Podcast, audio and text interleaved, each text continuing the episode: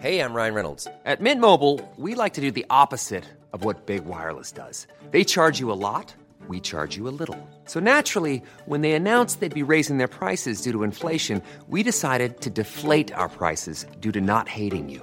That's right. We're cutting the price of Mint Unlimited from $30 a month to just $15 a month. Give it a try at mintmobile.com/switch. $45 up front for 3 months plus taxes and fees. Promo rate for new customers for limited time. Unlimited more than 40 gigabytes per month slows. Full terms at mintmobile.com. Bonsoir et bienvenue dans le podcast Culture PSG du mercredi 17 février 2021.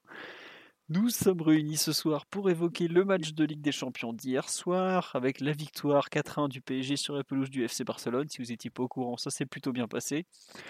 On va revenir longuement et intégralement d'ailleurs sur cette rencontre puisque c'est le thème unique du podcast du soir. On ne fera pas d'autre chose, on ne parlera pas de PSG Monaco dimanche, on fera faire 100% Barça PSG.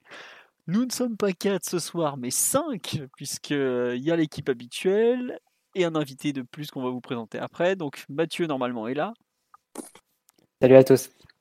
Mathieu nous a gratifié d'un formidable Hola Chicos pour arriver tout à l'heure. Excellente imitation d'un personnage franco-espagnol bien connu. Normalement, Omar aussi est là. Bonsoir tout le monde. Voilà, nous avons Simon, l'enfant terrible, qui est là. Bonsoir messieurs, bonsoir à tous. Et voilà, et nous avons donc notre quatrième invité plutôt, c'est Elton, qui est donc connu, qui est sur Elton, t'es quoi, Club des 5, Winamax, t'as quelle casquette encore ? Exactement, c'est les principales casquettes. Déjà, bonsoir à tous, bonsoir à la communauté parisienne, et ça me fait très plaisir d'être sur le podcast que je suis régulièrement, notamment pour m'informer, notamment par rapport au match du PSG. Mais voilà, c'est mes principales casquettes, Club des 5 et Winamax. C'est déjà pas mal. Ouais, c'est déjà pas mal, j'allais te dire. Et donc, Elton, pour ceux qui ne le savent pas, est supporter catalan, faut barcelonais, parce que je sais pas si tu es 100% catalan et tout ça. Bref, on s'en fout. Mais bon, en tout cas, faut pas avoir que des qualités. Hein. Voilà. Déjà, je vous signale qu'il assume, alors que son équipe s'est fait piétiner à la maison hier soir. Donc voilà, merci à toi de venir. T'as beaucoup de personnes qui sont très contentes de t'entendre, Elton. Donc tu vois, c'est bien. Tout le monde n'est pas aussi bien accueilli. Merci, ça me fait plaisir. Le grand-père du Val-de-Marne. Le grand-père du Val-de-Marne. Bon, bonsoir à vous sur le live. Évidemment, on est super content de vous retrouver en ce mercredi soir. 23h, on sait, l'horaire est tardif, mais vous êtes au courant pour la Ligue des Champions. On était en train de regarder des matchs, la Juve, Séville, tout ça. Non, on n'a pas regardé Nice-Marseille, je suis désolé de vous le dire. Mais voilà, en tout cas, on va attaquer tout de suite. On va commencer par le traditionnel pouls du match pour ce Barça-PSG. Il y a deux façons de voir la chose. Déjà, même si on est très orienté terrain, il faut quand même le dire que ça a été probablement le meilleur moment de la saison, voire le meilleur moment depuis le Final 8, depuis probablement la demi-finale, puisque la finale a été un peu moins joyeuse, quoi. On peut le redire. Mais en tout cas, non, ça a été vraiment un grand moment de joie, puisque on ne s'attendait pas à une démonstration pareille. J'ai pas honte de dire que moi, avant le match, un match nul ou une défaite d'un petit but, je signais. Vu les matchs précédents, qui n'avaient quand même pas été très bons côté PSG, finalement, ça s'est transformé en une sorte de démonstration. Et aussi bien le score que la prestation collective ont fait que ça a été un match dont on s'est régalé tout simplement. Il n'y a pas d'autre mot. Moi, honnêtement, la cerise sur le gâteau, c'est ce quatrième but qui te permet d'imaginer déjà un peu la suite ou pas loin. Mais vraiment un très très grand moment. C'est une saison qui est franchement particulière. On l'a dit plusieurs fois, le Covid, l'absence de préparation, les 5 défaites en championnat... le fait qu'on soit toujours pas premier de la Ligue 1, ce genre de choses. Et au milieu de tout ça, on a cette espèce de parenthèse avec le match à Manchester, celui-là, quelques bons moments, mais c'est vrai que c'est pas une saison qui est forcément très agréable à suivre jusque-là. Et là, tu gagnes 4-1 sur une pelouse où tu n'avais jamais gagné, tu fais un super match, tu as Mbappé que tu attendais, qui fait le match plus qu'espéré, donc vraiment un immense moment de bonheur à ce niveau-là. Ensuite, concernant le terrain, j'en ai déjà un peu parlé, le pouls du match, c'est dès la première minute, on a vu qu'on était dedans, et même très très bien dedans. À la mi-temps, on est à 1-1, en étant un peu dégoûté parce qu'on a des occasions pour mener, déjà beaucoup. Et la seconde période, là c'est un match qui bascule dans une autre sphère pour Paris, puisque le Barça a quand même des occasions, il ne faut pas les oublier. Hein. Pas forcément des occasions où Keylor Navas est sollicité, mais des vraies occasions malgré tout. Et le deuxième arrive quand même assez vite, si je ne me trompe pas, 65e minute, je crois. Le troisième but arrive très très vite, et je pense que c'est celui-là qui tue les Catalans probablement. Et ouais, c'est ça, 65-70e, et puis finalement arrive ce quatrième et dernier but de Mbappé à la 85e, et là, bah, c'est vraiment la cerise sur le gâteau, un score large, une victoire éclatante, mais qui reflète peut-être pas l'écart entre les deux équipes, parce que je pense que peut-être qu'un score de 5-2 par exemple, c'est dire le nombre d'occasions parisiennes, aurait peut-être été plus représentatif, mais malgré tout, il y avait un gros écart entre les deux équipes, et ça s'est vu à la fin, quoi. C'est vrai qu'on me rappelle sur le live, vous avez totalement raison que le 1-1 limitant n'est pas illogique, puisque Dembélé a une balle de 2-0, mais le PSG a déjà pas mal d'occasions. Au bout d'une minute, il y a quand même Mbappé qui a pratiquement une balle de but, hein. Enfin, je crois que c'est 90 secondes de jeu. Donc c'était une rencontre qui a été surprenante à la fois dans la maîtrise totale du PSG et le score quand même, parce que je crois qu'il n'y a pas beaucoup de supporters parisiens qui auraient parié sur le fait qu'on allait gagner 4-1 à Barcelone après avoir été ridiculisé pendant pratiquement une mi-temps complète par Nice 3 jours plus tôt, quoi. Donc c'est voilà. Après, on me cite pas mal de stats sur là, effectivement les fameux 91% de réussite au dribble de Mbappé, mais il y a plein de choses. Voilà. Donc, ce qu'on me dit aussi, c'est on a limite 3 occasions de 1-0 entre Icardi, Mbappé au bout d'une minute, et il y en avait une autre, je crois que c'est, je sais plus qui c'est. Mais bref, un pouls du match forcément très positif. On me dit ouais, 6-1 et pas 5-2, mais c'est comme ça. Voilà. Mathieu, Omar, Simon, même Elton, si votre ressenti global sur la rencontre avant qu'on se plonge un peu dans la partie d'abord collective et puis on parlera individualité et on finira par un petit point un peu différent sur la place qu'a ce match déjà dans l'histoire du club. Mathieu, on a l'habitude de faire comme ça, donc je te passe la parole sur un peu le pouls. Je suis un peu parti dans tous les sens comme d'hab. Non, parce que j'allais abonder dans ton sens et insister un peu sur les mêmes points que toi, c'est-à-dire un résultat sensationnel, mais qui rend justice à la prestation du PSG, j'ai trouvé, et à l'écart qu'on a pu voir entre les deux équipes. Et c'est vrai qu'à la mi-temps, c'était très frustrant de se retrouver à 1 partout, parce qu'on avait la sensation d'être supérieur dans le jeu et de faire des erreurs sur le plan défensif qui étaient un peu ingénues et pas à la hauteur de la compétition. On se disait, voilà, c'est encore notre défense ou certaines pièces défensives qui vont nous mettre en difficulté et plonger dans l'équipe dans un résultat qui ne correspond pas forcément à ce qu'elle est capable de faire sur le terrain. Donc ça a été notamment le penalty qui sort un peu de nulle part, provoqué par Kurzawa. Dans la foulée aussi l'occasion de Dembélé, ça a été aussi une perte de balle de Gueye sur Pedri dans ses 20 mètres. Ce genre d'erreur comme ça qui venait ternir une première mi-temps où déjà le PSG avait montré sa supériorité face au Barça. Si on veut parler un peu du jeu, ce qui m'a frappé dans le match, c'est que les deux équipes n'ont pas forcément cherché à se presser et à mettre beaucoup d'agressivité à la récupération. Mais on va dire qu'il y a dans les deux approches qui ont été un peu similaires, c'est-à-dire de repli en bloc médian et un peu passif. Une équipe qui l'a bien fait en coupant les lignes de passe intérieures, en empêchant que Messi, Griezmann, Pedri puissent beaucoup s'associer à l'intérieur et combiner et créer les décalages dont ils sont coutumiers ou qu'ils avaient l'habitude de créer sur les précédentes semaines.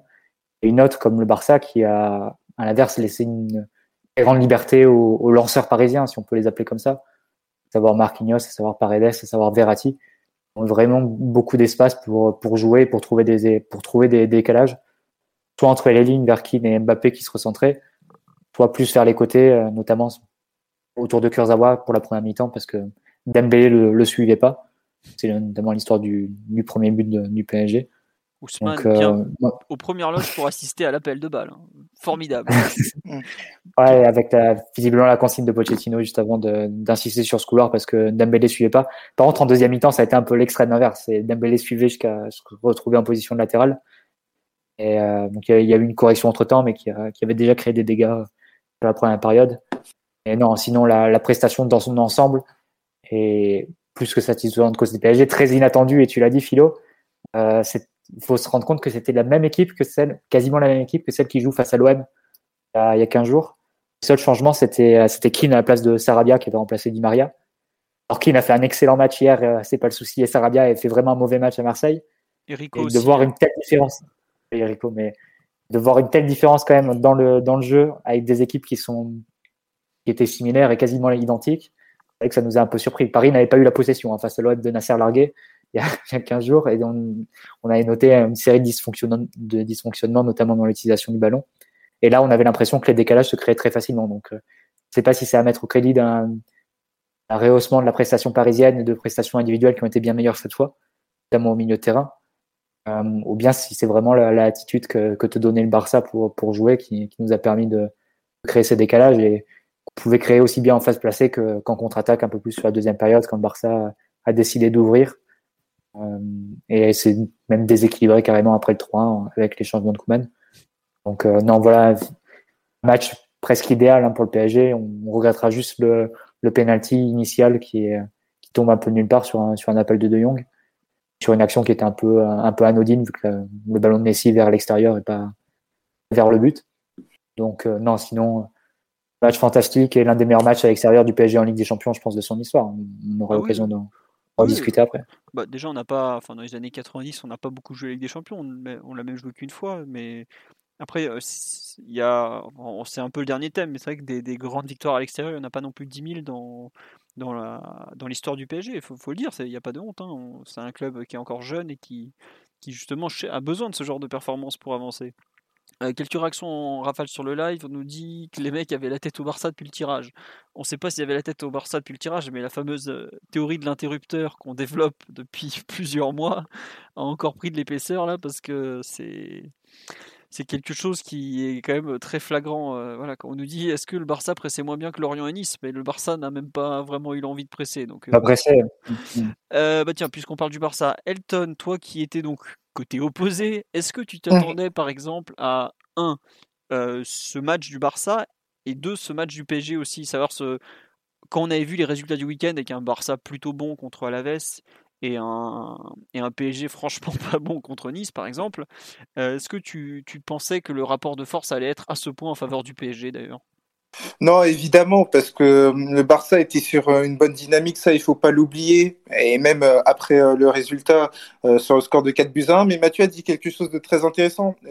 Le match mettait aux prises deux équipes qui ne se caractérisaient pas par un pressing qui était intense, et donc par rapport à ça, on était sur des blocs médians, mais très vite on a vu une difficulté du côté du FC Barcelone, c'est au niveau du pressing, à savoir les meilleurs relayeurs, que ce soit Frenkie de Jong, Pedri, qui était principalement qui devait aller chercher haut les défenseurs parisiens. On a vu que très vite la première ligne de pression du Barcelone, a été factice, elle ne marchait pas, et donc ça te permettait d'avoir et Paredes et Marquinhos et Verratti en position entre guillemets d'avoir cette capacité à trouver notamment Kylian Mbappé ou Moïse Kean à travers le jeu long. On a très vite vu un Barcelone qui a été ramené à sa condition, c'est-à-dire notamment en Coupe d'Europe, on a du mal, entre guillemets, à se défaire de ces vieux démons qui persistent.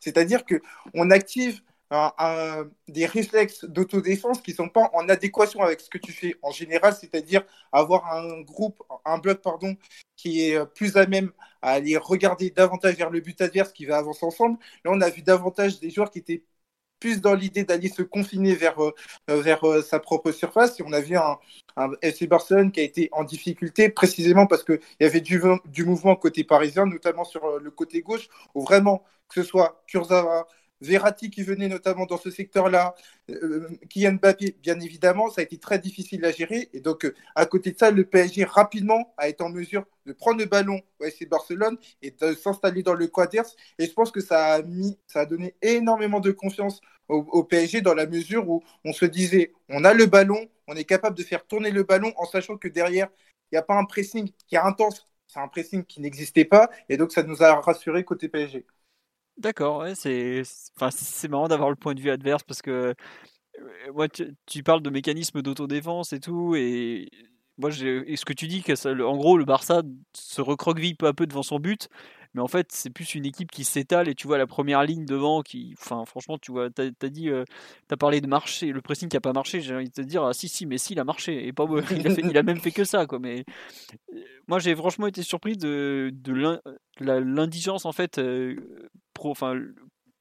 Surtout sur l'aspect offensif, parce que défensivement on avait vu que c'était une équipe qui n'était pas au point, mais le PSG 3 jours plus tôt défensivement on a vu qu'on n'était pas du tout au point non plus par exemple, et la non-capacité qu'a eu Barcelone à attaquer, à mettre en danger la défense parisienne, c'est peut-être pour moi la plus grosse surprise du match en fait, c'est que bah, depuis que Pochettino est arrivé, on concède des 18, 15, 16 tirs. Et là, finalement, alors les expected goals disent que Barcelone aurait dû marquer, je crois, 1,50 ou un truc du genre, ou 1,60, je l'ai vu passer sur live tout à l'heure. Mais j'ai pas eu l'impression vraiment qu'on était mis sous pression, en danger permanent. Si, il y a un peu en fin de match où Barcelone joue avec énormément de joueurs offensifs, où c'est un peu n'importe quoi, c'est une sorte de 4-2-4. Forcément, tu crées des occasions, mais tu laisses des boulevards pas possibles, et ça a coûté cher. Mais vraiment, la capacité du PSG, finalement, à être très peu en danger, ou plutôt l'incapacité du Barça à ne pas mettre Paris en danger, ça a peut-être été, enfin pour moi c'est en tout cas c'est la plus grosse surprise du match en général. Omar, Simon, ah oui effectivement le choix de Ronald Koeman de titulariser Gérard Piqué alors qu'il n'avait pas joué depuis 3 mois, ça restera peut-être un des grands mystères, mais bon, à quel point il est prisonnier des statuts, je pense que Elton tu pourrais nous faire une thèse dessus sur les statuts et le FC Barcelone, parce qu'il y a de l'extérieur. Ouais, il y a beaucoup de choses à dire, ouais, effectivement, mais je pense que par rapport à ça, alors c'est vrai que Ronald Koeman, il faut quand même dire qu'il avait très peu de marge dans la mesure où on sait très bien qu'à partir du moment où Araujo était forfait, on avait soit Samuel Umtiti, donc on ne vous le présente plus, on avait soit Oscar Mingueza qui certes est défenseur central de métier, mais à côté de ça, il n'a pas beaucoup évolué en tant que défenseur central, il a surtout joué les utilités en tant que latéral droit, et donc tu avais l'opportunité Gérard Piqué, mais Gérard Piqué, on l'a bien vu, il conditionne ta manière de défendre, c'est-à-dire que Gérard Piqué, plus ça va, plus c'est un défenseur qui se complaît dans cette idée de défendre dans sa surface, et même ça, il le fait plus bien, comme on a pu le voir, notamment sur l'action du premier but, où clairement, il n'y a pas beaucoup d'intensité défensive, on n'est pas sur un format Ligue des Champions. Ouais, non, mais tu as raison d'en parler, le fait que Piqué a peut-être finalement été un problème tactique à lui tout seul pour le Barça. On va en reparler après un peu de... Omar, sur le match en général, et peut-être déjà commencer à attaquer la performance collective, plus côté PSG cette fois-ci. Qu'est-ce que tu veux rajouter, mon cher ? Bah, sur ce pouls du match, vous avez été très exhaustif, mais déjà, il y a quelque chose qui est de l'ordre de la sensation. C'est vraiment la sensation du grand soir, dans une affiche qui est incontestable. Face à un adversaire qui est devenu historique, face à des joueurs qui sont quand même parmi les plus grands des 10-15 dernières années écoulées, qui ont toutes les distinctions possibles et inimaginables, face à nous, face à ce PSG qui est un peu le jeune loup dans la cour européenne, en quête de ce couronnement. Dans un match au Camp Nou, ça fait vraiment sens en fait dans cette compétition. Et du coup, avoir fait une telle prestation, c'est un marqueur structurant pour le groupe, forcément pour le club et aussi pour Pochettino, qui, un peu plus de 40 jours après son arrivée, réussit un match dans lequel on sait que lui était émotionnellement très engagé. De par son histoire personnelle, on n'a pas besoin de la détailler ici, tout le monde la connaît. Et du coup, cette prestation, elle lui donne... du temps, du crédit et aussi de l'énergie positive autour de son travail et de l'équipe. Et du coup, ça donne un peu de répit pour ses futurs travaux. Maintenant, du coup, en fait, il va pouvoir s'atteler, je pense, à ce qu'on revoit cette équipe, une équipe qui était courte, une équipe qui était claire, qui était uniforme, pour que ce qu'on a vu hier devienne une espèce de nouveau standard. Semaine après semaine, qu'on n'ait pas cette espèce d'équipe assez schizophrène qui est capable de faire des mi-temps sans être capable d'enchaîner 5 passes et en concédant des dizaines de tirs à l'adversaire, à l'équipe qu'on a vue hier homogène sur 40 mètres et qui ne donnait rien gratuitement à son adversaire. Donc c'est je pense le niveau que l'équipe doit s'astreindre, maintenant, parce que ça suffit un petit peu cette théorie de l'interrupteur.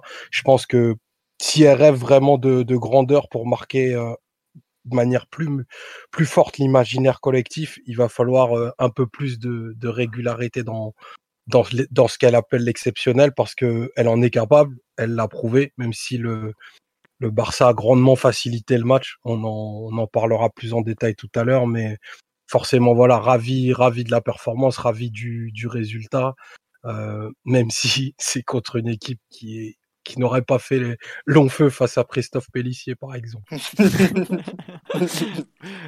Et effectivement, Christophe Pellissier, lui, a su marquer 3 buts au PSG. Sur Simon, je pense qu'on va te laisser attaquer un peu la prestation collective, ou tu veux rajouter quelque chose On peut faire la transition, mais il y a quand même un truc sur le match, c'est que il y avait quand même un pessimisme très ambiant avant la rencontre. On voyait le Barça de Koeman qui était capable de faire des choses avec ballon, bien qu'ils aient des défauts significatifs. Et le PSG montrait assez peu de qualité, ou en tout cas entreprenait des choses dans le jeu qui paraissaient pas tout à fait concrètes et abouties pour mener à bien une grande partie de Ligue des Champions. Si en plus tu rajoutes les absences, ça commençait à peser un peu lourd. Malgré tout, il y avait des raisons de se rassurer un peu, de se dire que ça pouvait bien se passer. Parce qu'en réalité, le Barça est une équipe qui a des défauts qui se cachent assez difficilement en Ligue des Champions. Que ce soit dans la phase défensive ou dans la transition, si Grenade, si Alaves, si Séville se créent des montagnes d'occasions franches face à ce Barça, il n'y avait pas de raison que le PSG puisse pas le faire. Donc ça, c'était quand même un axe d'optimisme. Et puis, force est de constater aussi que la Ligue des Champions, c'est quand même une compétition qui se joue avec un certain sérieux, où il faut être capable d'échapper à la peur, il faut en tout cas dominer cette peur. Il faut montrer de la grandeur, et à ce petit jeu-là, c'est le PSG qui a montré beaucoup plus de grandeur que le Barça, où l'équipe et les individualités ont su se dépasser et se sublimer un peu tous autant qu'ils sont, alors qu'en face, l'équipe adverse, ils sont plutôt un peu tous écroulés peu à peu. Donc c'est vraiment des choses absolument décisives et déterminantes en Ligue des Champions. Et après, évidemment, c'était pas non plus gagné d'avance dès le coup d'envoi. Quand tu vois le péno et ensuite l'occasion de Dembélé qui peut faire 2-0 en 2 minutes de jeu, contre le cours du jeu malgré tout, tu sens que c'est des matchs qui peuvent basculer un peu sur des détails et ça se joue à rien, ça peut être très très compliqué à aborder aussi.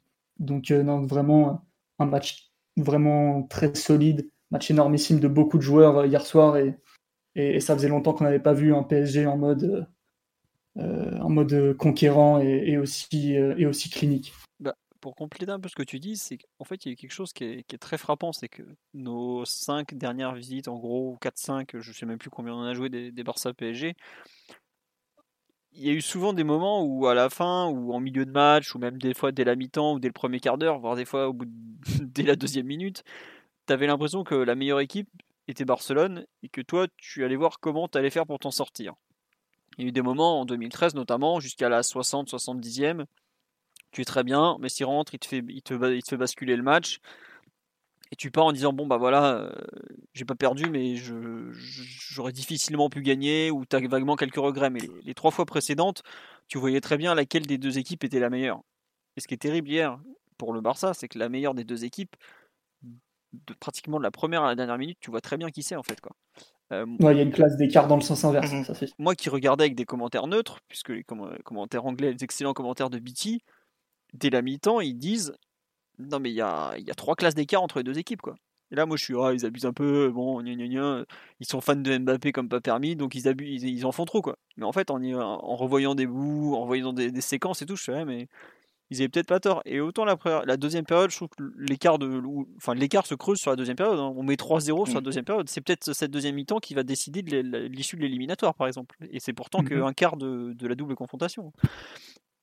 Il n'y a pas forcément 3 buts d'écart, mais sur la durée du match, par contre, dans tous les secteurs de jeu, le PSG était supérieur. Et je ne sais pas combien de fois c'est arrivé dans nos matchs européens qu'on se dise ça, quoi. Pour moi, le match européen le plus abouti qu'on avait fait un peu dans ce domaine-là, c'était à Manchester. Pas celui de cette année, hein, celui de février 2019, donc c'est ça. Ou pareil, c'était un 8e de finale aller, on avait été vraiment très très bon. Et encore, la première mi-temps, on n'avait pas beaucoup d'occasions. On avait géré une mi-temps, puis on avait accéléré et on les avait fait exploser en vol.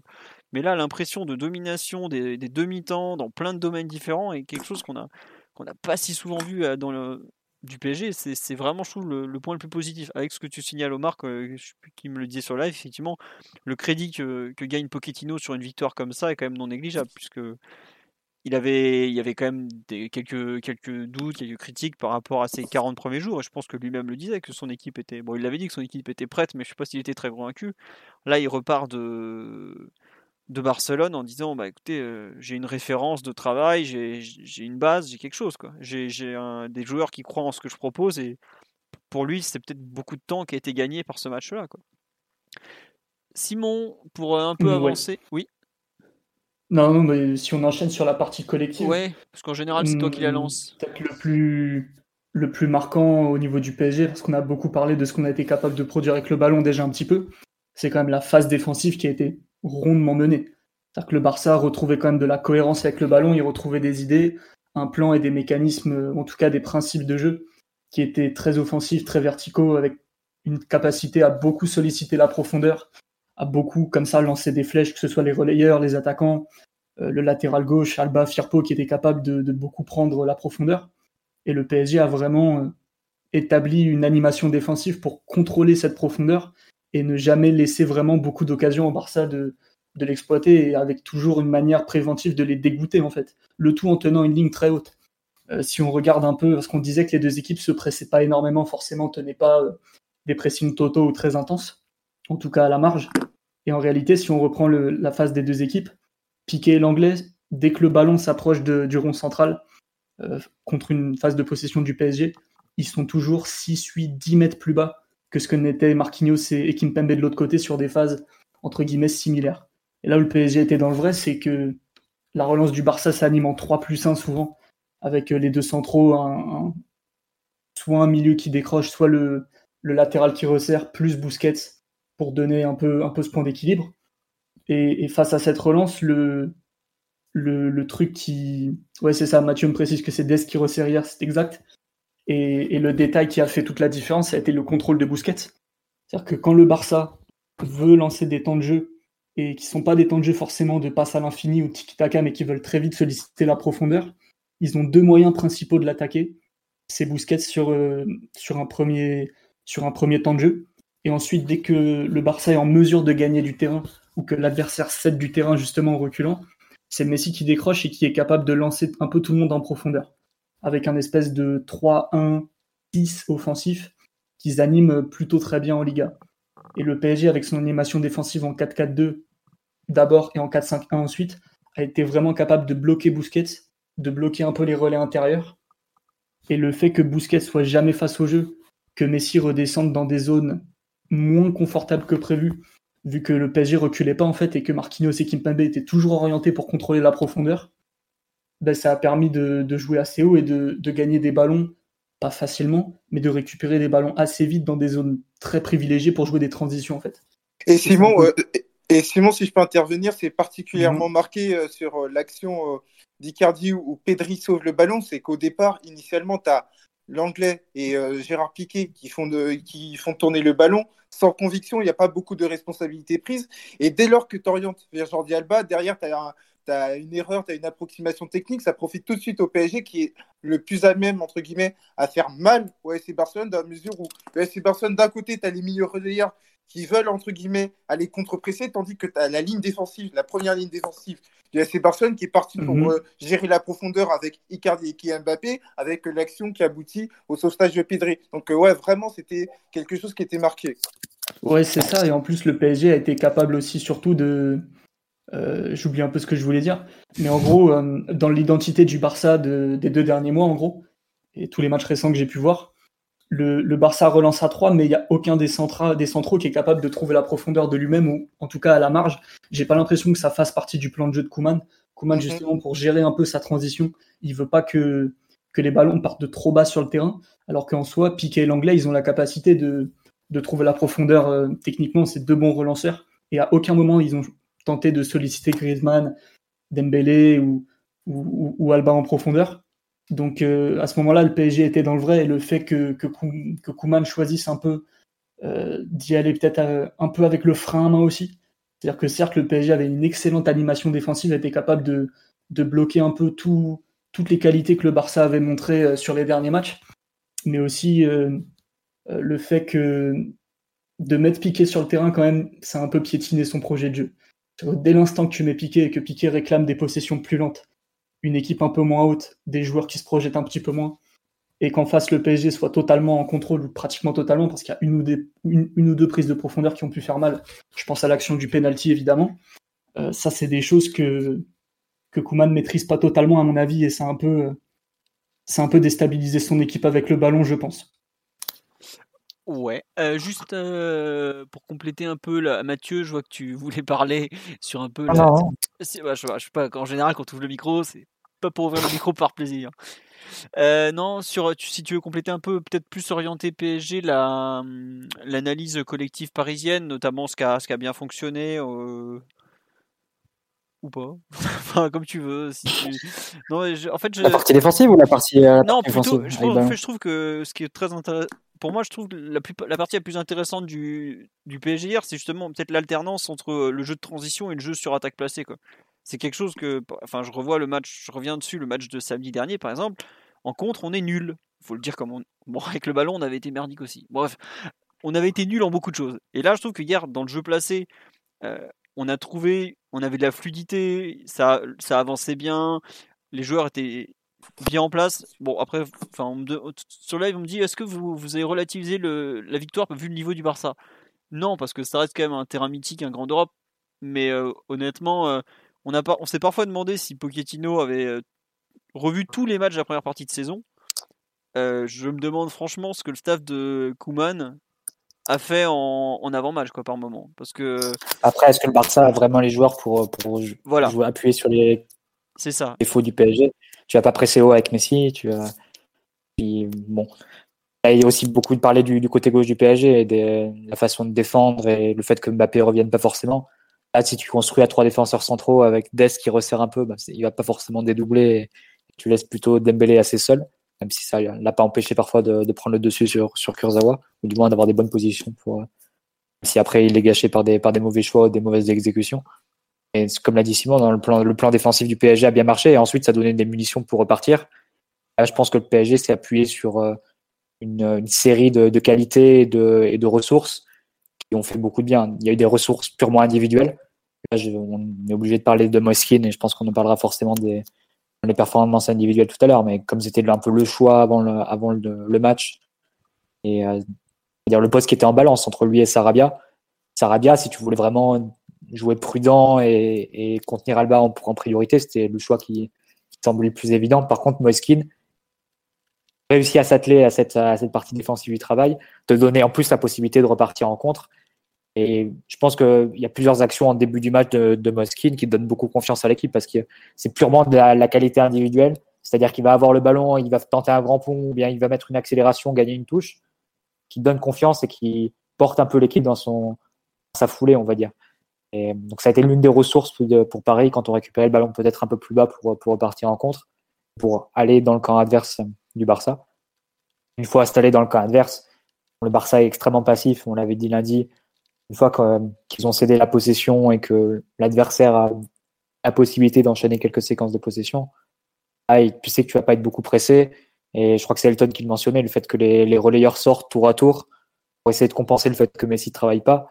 Ça débouche sur des espaces qui arrivent dans le dos des milieux de terrain et sur les côtés de Busquets qui n'a pas non plus la dimension physique pour les compenser. Et ça avait été déjà le cas il y a 4 ans lors du 4-0, donc ça allait a fortiori aujourd'hui, et enfin sur le match d'hier.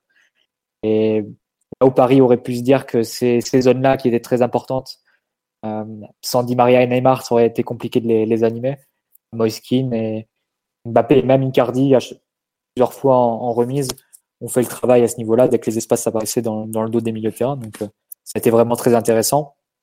Et apparaissait là le troisième volet du plan offensif du PSG, moins les opportunités offensives du PSG. C'est le côté gauche avec Dembélé qui ne suivait pas Kurzawa.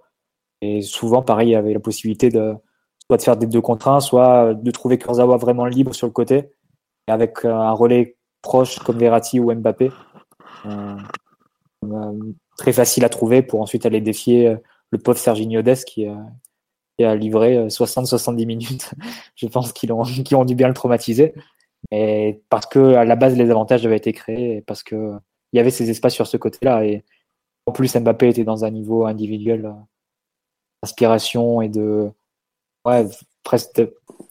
On sent que c'est un joueur qui a pris du plaisir sur ce match-là. Quand en plus les avantages tactiques étaient créés à la base, on pouvait que tourner de cette façon-là. Et c'est vrai que ça a été une source d'occasion et de possibilités pour le PSG quasiment constante de la première à la dernière minute, donc ce côté gauche.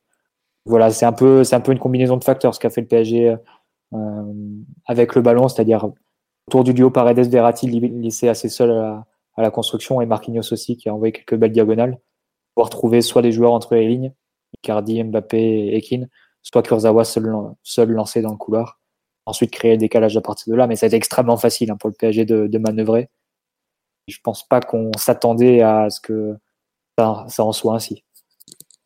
Ouais. Oui, non, mais tu as raison de dire qu'on ne s'attendait pas forcément à ce que ça tourne de cette façon. C'est une équipe qui avait du mal à créer des occasions, le PSG, sur les derniers matchs de Ligue 1. Ouais. Que ce soit passer des replis bas ou bien des équipes qui venaient de chercher. Là, le Barça a fait un peu ni l'un ni l'autre, ou bien le repli passif n'était pas aussi bon que ceux de Lorient, par exemple.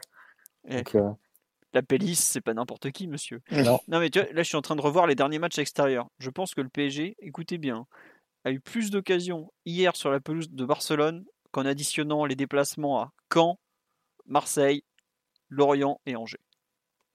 Franchement, ça doit se compter, honnêtement, parce que Angers, je crois qu'on a genre 2 occasions et demie. Lorient, on met 2 pénaux et on a, si on a 1 occasion d'Icardi. Marseille, on n'en a pas beaucoup plus. Bon, Caen, peut-être un peu plus parce qu'il y avait, bon, c'était une Ligue 2. Mais tu as raison, Mathieu, de le dire qu'on galérait à créer des occasions. Hier, par contre, on en a un nombre. Bah, le meilleur catalan, c'est Ter Stegen et il en prend quand même 4. Quoi. Donc ça en dit long sur le match de l'écart entre les deux équipes. Quoi. Omar, Simon, Omar notamment, Simon, on t'a déjà un petit peu entendu sur la partie offensive, la façon dont le PSG a réussi à exploiter le ballon quelque part. Est-ce que tu t'es régalé ?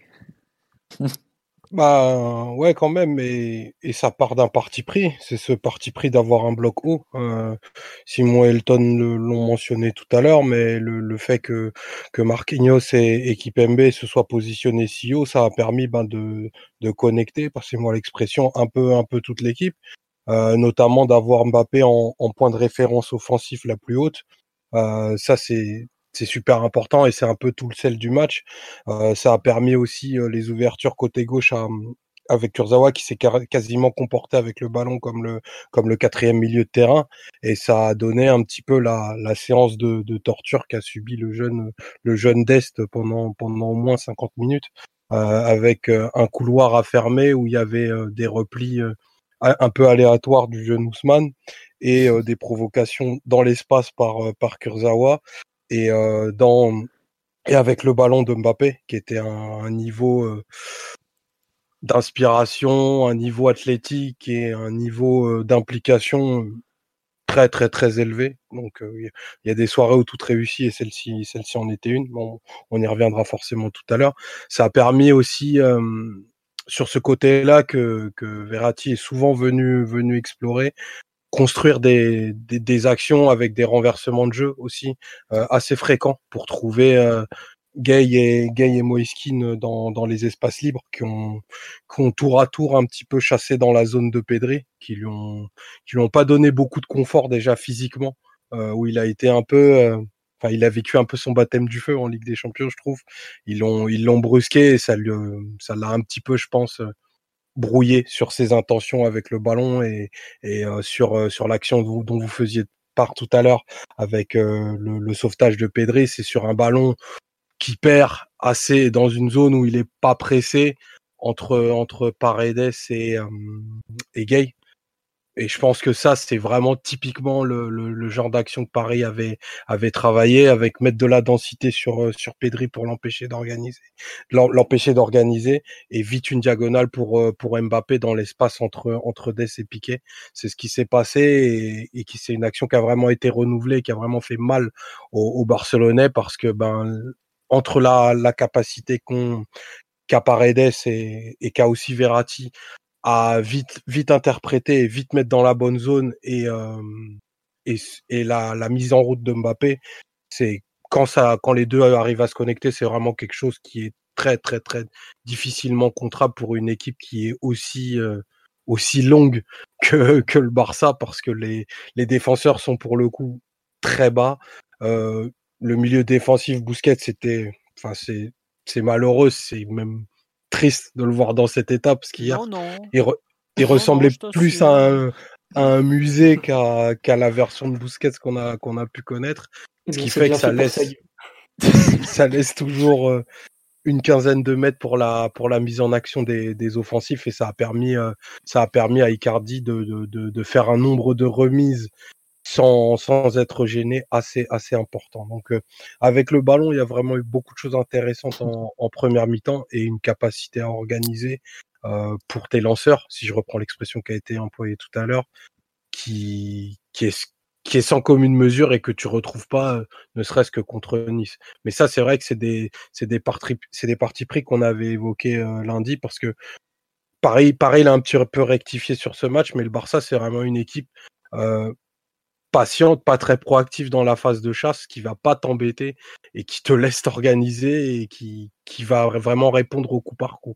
C'est un peu l'image d'un match de boxe où le boxeur d'un combat de boxe, où le boxeur choisirait de ne volontairement pas prendre sa garde parce qu'il est très confiant en ses capacités à te mettre des coups. Sauf que là, le puncher parisien était un petit peu plus puissant. Un peu trop fort pour utiliser cette méthode. Quelques remarques sur le live, parce que je ne vous ai pas beaucoup lu, mais à l'antenne, parce que je vous lis depuis tout à l'heure, il y a beaucoup de remarques, c'est dur. Vous êtes beaucoup ce soir, on est de 550 là, moi j'ai pas l'habitude de gérer autant de monde. Et on nous dit, en remarque, ce qui met immédiatement l'équipe dans le ton, ce sont les premières touches de balle. La première occasion, au bout d'une minute, le Barça recule immédiatement de 15 mètres. On peut vous parler des débuts qui font reculer de 30 mètres au camp Nou. On a vécu ça par le passé. Si Mathieu voudrait... Il y a qu'un coup d'envoi, hein. C'est même pas besoin de... Voilà. Aussi, on nous cite effectivement la différence par rapport au précédent match du PSG, c'est un peu la solidarité dans les efforts. Effectivement, quand on revoit les replis défensifs de samedi, les replis défensifs d'hier, c'est pas les mêmes forcément. On a vu, moi je vois par exemple ce qu'a fait défensivement, Icardi, Kean et même Mbappé, qui s'est plus replacé que d'habitude.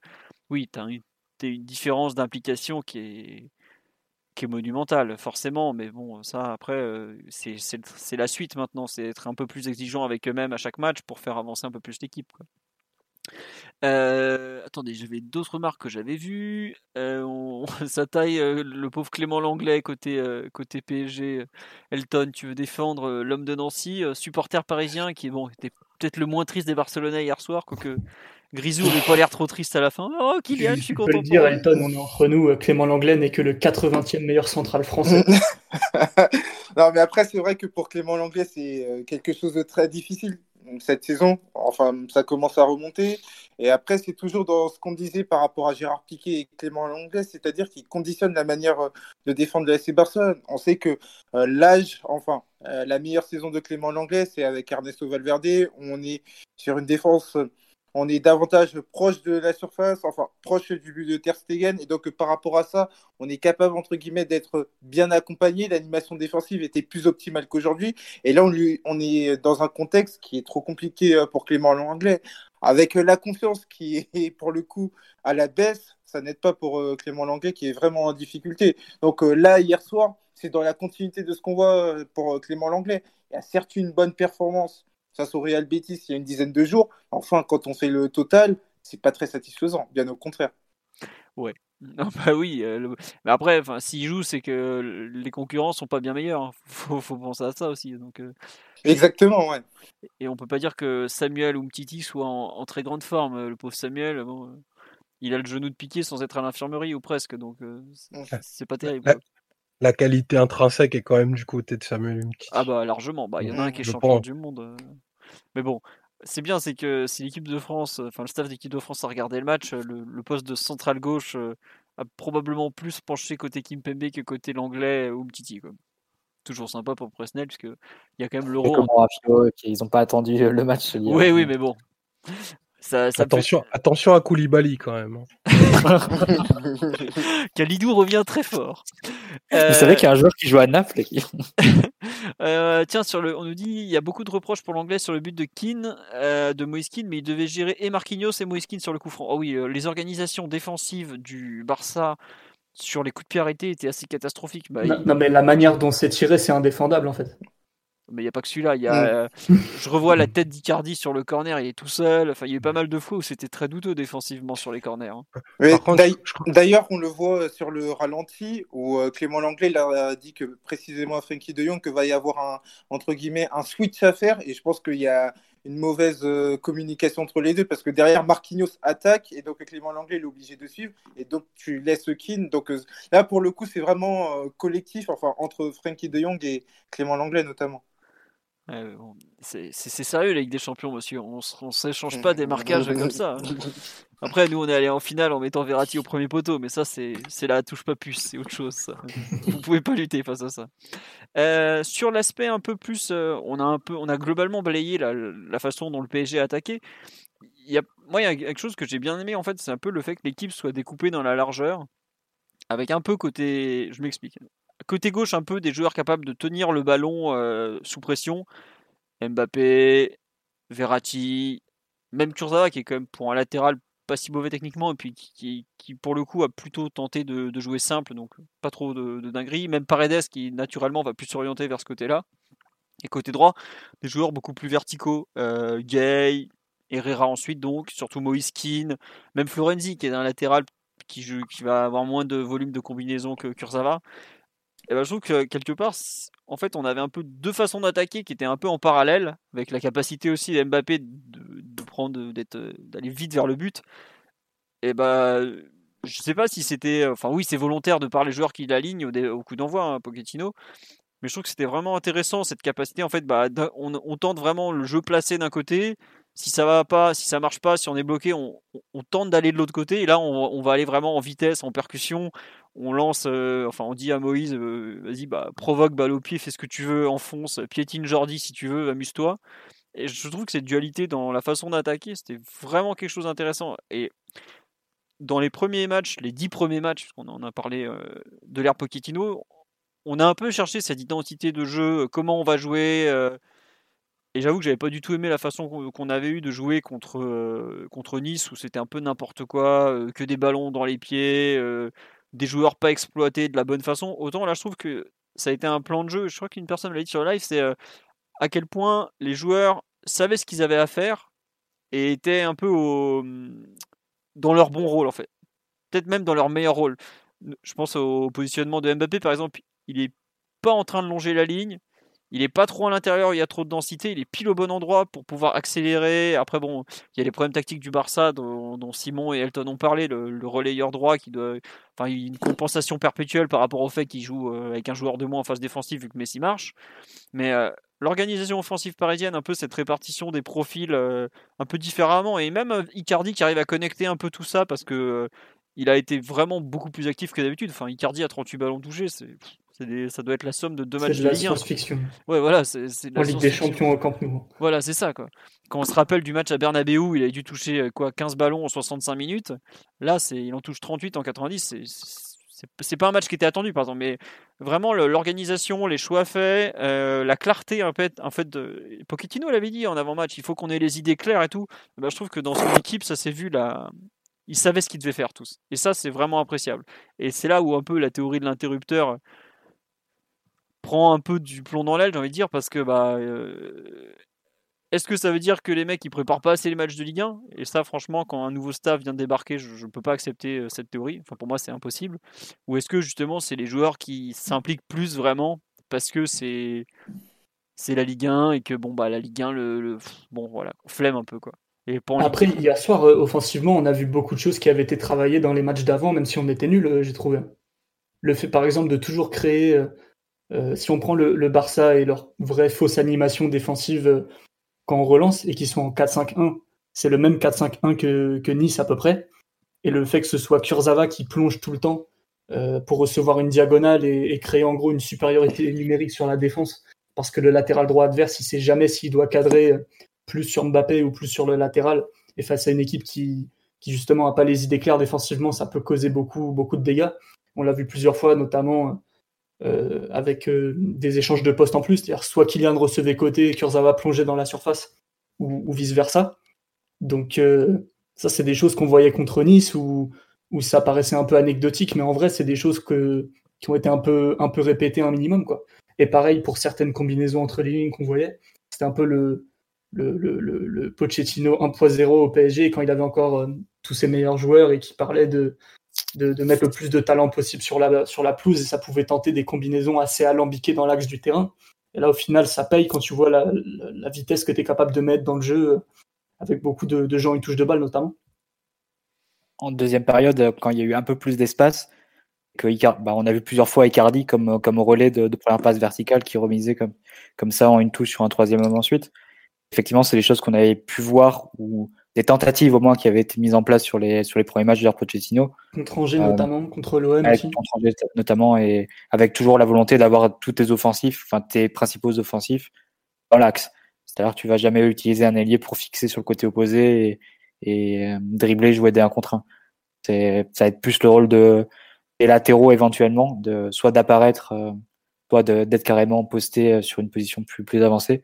Mais Pochettino, et c'était déjà le cas de Tottenham, il aime que ses offensives soient vraiment dans l'axe pour pouvoir proposer des solutions et des combinaisons rapides et des solutions entre les lignes pour les lanceurs que sont les Verratti, Paredes, et même sans tes principaux agitateurs entre les lignes que sont Neymar et Di Maria, malgré tout le PSG a réussi à faire la différence dans ce domaine-là, avec des profils qui sont assez différents. Donc on va dire que ça, d'une certaine façon, c'est une continuité, mais c'est vrai que d'un coup que ça marche à ce point, c'est inattendu, parce que les derniers matchs avaient quand même montré, peut-être pas Nice, mais les matchs précédents avaient montré un certain recul.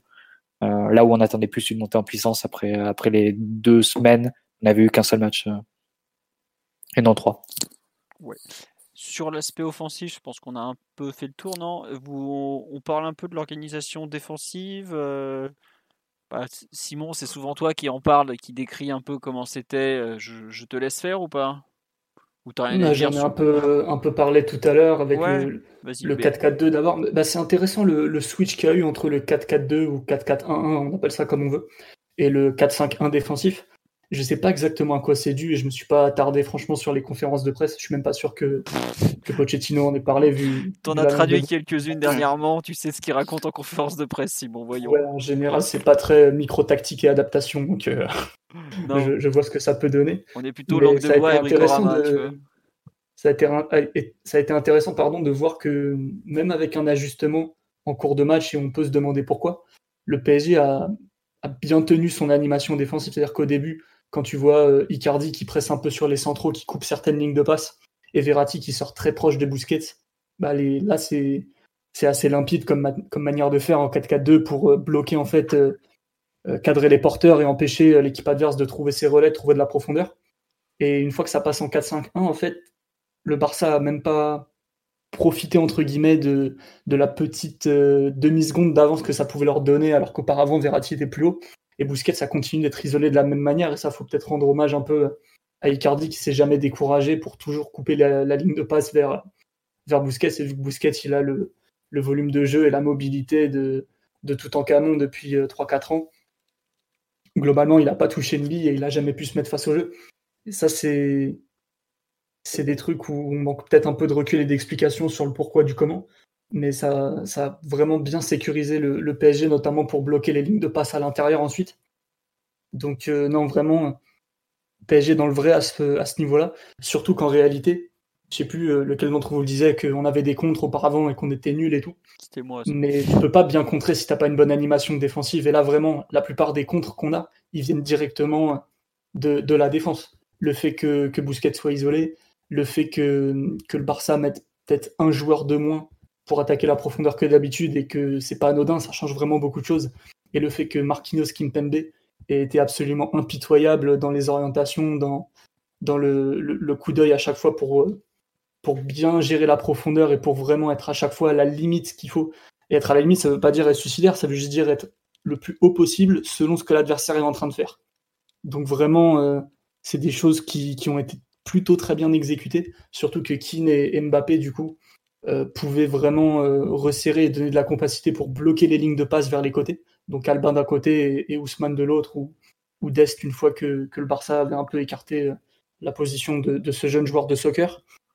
Donc c'est des choses qui ont conditionné ta transition, en fait, parce qu'une fois que t'as récupéré les ballons dans des bonnes dispositions, beaucoup de joueurs côté PSG sont capables, en fait, de se mettre face au jeu et d'être proches les uns des autres, là où auparavant le PSG, si on pense aux actions où Mbappé se désolidarisait totalement, le double pivot qui flotte un peu, la défense qui qui ne sait pas trop comment elle doit gérer, forcément ta transition elle est un peu dégueulasse et tu dois plus ou moins balancer une sacoche sur Mbappé qui doit se débrouiller. Là, il y a eu des transitions où tu les joues à non pas 65 mètres du but adverse, mais plutôt à 50-45, et ça change tout en réalité. Et là, à partir de là, tu as ce qu'on disait sur le profil de joueur que tu alignes, c'est-à-dire que Tourelle nous avait un peu habitués à nous méfier des joueurs de talent qu'on avait, ou soi-disant, si on en mettait beaucoup trop d'un coup sur le terrain, on pouvait exploser en plein vol et ne pas être, entre guillemets, équilibré. Là où Pochettino a fait le choix avec cette équipe et l'a assumé de mettre le plus de technique possible. Et peut-être que les joueurs dont on parle, les plus techniques, vont récupérer un petit peu moins de ballons qu'Herrera, que Danilo ou même que Gueye, même s'il était présent au coup d'envoi. Sauf que eux, sur les transitions, en une touche de balle, ils trouvent tout le monde. Et ça permet d'enchaîner. Et je suis désolé, mais au foot, tu fais plus de passes que d'interventions défensives. Si tu fais un match à 500 passes, tu fais pas un match à 500 tacles. C'est impossible. Donc à un moment donné, Pochettino a assumé ce choix que beaucoup d'observateurs trouvaient soit douteux, soit risqué, soit complètement débile. En mode, ouais, c'est un bielciste qui va mourir avec ses idées. Mais en réalité, les faits et le niveau de compétitivité de l'équipe hier lui donnent totalement raison. Donc ça... quand même un vrai choix d'entraîneur derrière. Enfin, le choix initial de mettre Verratti et Paredes vraiment devant la défense tous les deux, hier, il ne le fait pas non plus, Simon. Si tu avais Neymar et Di Maria, je pense qu'il le fait. Bah, on verra au retour, hein, on verra au retour, mais je sais pas à quel point il était... Je pense que s'il y a Neymar et Di Maria, c'est Gueye, Verratti et Paredes qui ne jouent pas. Non, je sais pas. Alors qu'il a été titulaire les 7 matchs précédents. Mais c'est peut-être Icardi qui joue pas, par contre. Bah ça, c'est possible. Mais bon, vu la confiance qu'il donne à ses Argentins en ce moment, je pense vraiment que l'ami Ganagay, qui n'avait pas non plus une immense confiance du coach, je pense qu'il est vraiment là pour faire la maille numériquement, parce que tu n'avais pas tes meneurs de jeu, quoi, et que Draxler était inutilisable en l'état. Ouais, je sais pas, le Gueye, dès qu'on est sorti du mercato, il a joué tous les matchs, hein, quand même. Donc c'est peut-être pas un hasard non plus. Mais enfin, ça on verra dans la durée, en fait. C'est plus ce que je veux dire, c'est que là tu fais une conclusion par rapport à un truc circonstanciel avec beaucoup d'absents, où effectivement pour moi il prend la hiérarchie des joueurs, bah il manque le numéro 1, le numéro 2, bah tu vas au 3, au 4, au 5, et c'est peut-être aussi pour ça que. Alors, peut-être que Gueye n'aurait pas joué, hein, c'est possible, hein, je te dis pas le contraire, mais là c'est aussi un choix lié aux joueurs à disposition. Après, peut-être que je sais pas, je suis pas dans la tête de Pochettino, hein, je sais pas exactement jusqu'où il est capable d'aller, comme tu dis, en termes d'addition des talents sur le terrain au coup d'envoi, mais après faut aussi les faire coller entre eux, et là pour le coup il a très très bien réussi son coup, quoi. Elton, pardon, juste excusez-moi, je m'étouffe tout seul, toi qui as l'habitude de voir le Barça attaquer, à quel point tu juges que la défense parisienne a perturbé en fait les mécanismes de jeu du Barça, par exemple? Bah, moi, à quel point c'est franchement, c'est une question très intéressante, dans la mesure où on sait très bien que du côté du Barça, on aime bien s'appuyer notamment sur Pedri pour conduire le ballon. Mathieu en parlait lundi à l'occasion de la preview. On aime bien aussi activer Frenkie de Jong dans une position, entre guillemets, lui disait Matuidi, on serait plus tenté de dire Paulinho. Donc avoir des mécanismes qui te permettent d'avoir soit Pedri entre les lignes, activer Jordi Alba en le trouvant lancé, ou alors, et ça par exemple, on l'a vu un peu trop souvent, s'appuyer sur Dembélé pour tenter de faire des différences. Et là, on a très vite vu une équipe qui était à court d'idées, dans la mesure où tu faisais tourner le ballon sans conviction, et donc que ça permettait au bloc parisien non pas de se réformer, mais entre guillemets d'avancer, et au point qu'on a vu beaucoup de séquences où tu étais obligé de repasser par Ter Stegen. Donc moi je pense que l'animation défensive a conditionné l'animation offensive du FC Barcelone. On était dans un rapport de force qui, de la première à la dernière minute, a été à l'avantage du PSG. D'accord, ouais. Enfin, c'est marrant, c'est que... Avant le match, on était tous assez d'accord entre nous pour dire que le Barça avait quand même une bonne animation offensive, et le PSG une animation défensive douteuse selon les moments. Mathieu a rappelé le match à Marseille notamment, où on se fait quand même un peu balader pendant 25 minutes par l'OM de Nasser Larguet. Et c'est fou de se dire à quel point hier les joueurs et le staff ont su hausser le niveau de jeu pour inverser cette tendance, quoi. Ouais, il y a deux choses quand même sur l'animation offensive du Barça. C'est que déjà, le PSG a bloqué tes lanceurs. si Busquets n'est pas face au jeu, si Messi est cadré dès qu'il décroche, bah, de manière très logique, ça dissuade tout le monde de faire des appels parce que tu vois bien que les ballons ne vont pas partir. Et en gros, c'est un effort dans le vide inutile pour une équipe qui n'a pas non plus une débauche d'énergie ultra conséquente, même si elle était assez verticale les dernières semaines. Et aussi le fait que Piqué soit de retour, ça conditionne un peu le niveau d'aventure que tu as envie de vivre et le niveau d'adrénaline que tu as envie d'avoir sur le terrain, quoi. Le fait, c'est un peu l'anecdote et tout ça, ça vaut ce que ça vaut, mais le fait qu'il s'énerve sur ses joueurs après une transition en disant on n'a pas une possession de qualité du match, qu'est-ce que vous branlez, c'est pas le signe d'un joueur qui a vraiment envie de jouer le football que Koeman jouait les dernières semaines. C'est un joueur qui a envie de jouer un match plus de contrôle, plus à son rythme, avec ses moyens du moment, voire ses moyens absolus. Et le fait que de ralentir un peu le jeu, de sécuriser certaines possessions, entre guillemets, parce que bon, c'est un peu une fausse sécurité, ça a empêché le Barça de jouer comme il jouait les matchs précédents, en tout cas. D'accord. Non, mais c'est intéressant ce que tu dis, effectivement, à quel point les choix de Koeman n'ont pas forcément... D'ailleurs... Oui. Sur l'action du péno, Messi n'est pas cadré. C'est une des seules fois où justement il décroche. Il sort vraiment de la phase offensive, hein, d'une position d'attaquant. Il se met, il trouve un peu son confort. Et là, il trouve Frenkie de Jong qui est lancé. Mais si vous revoyez le match, beaucoup d'actions avant, beaucoup d'actions après.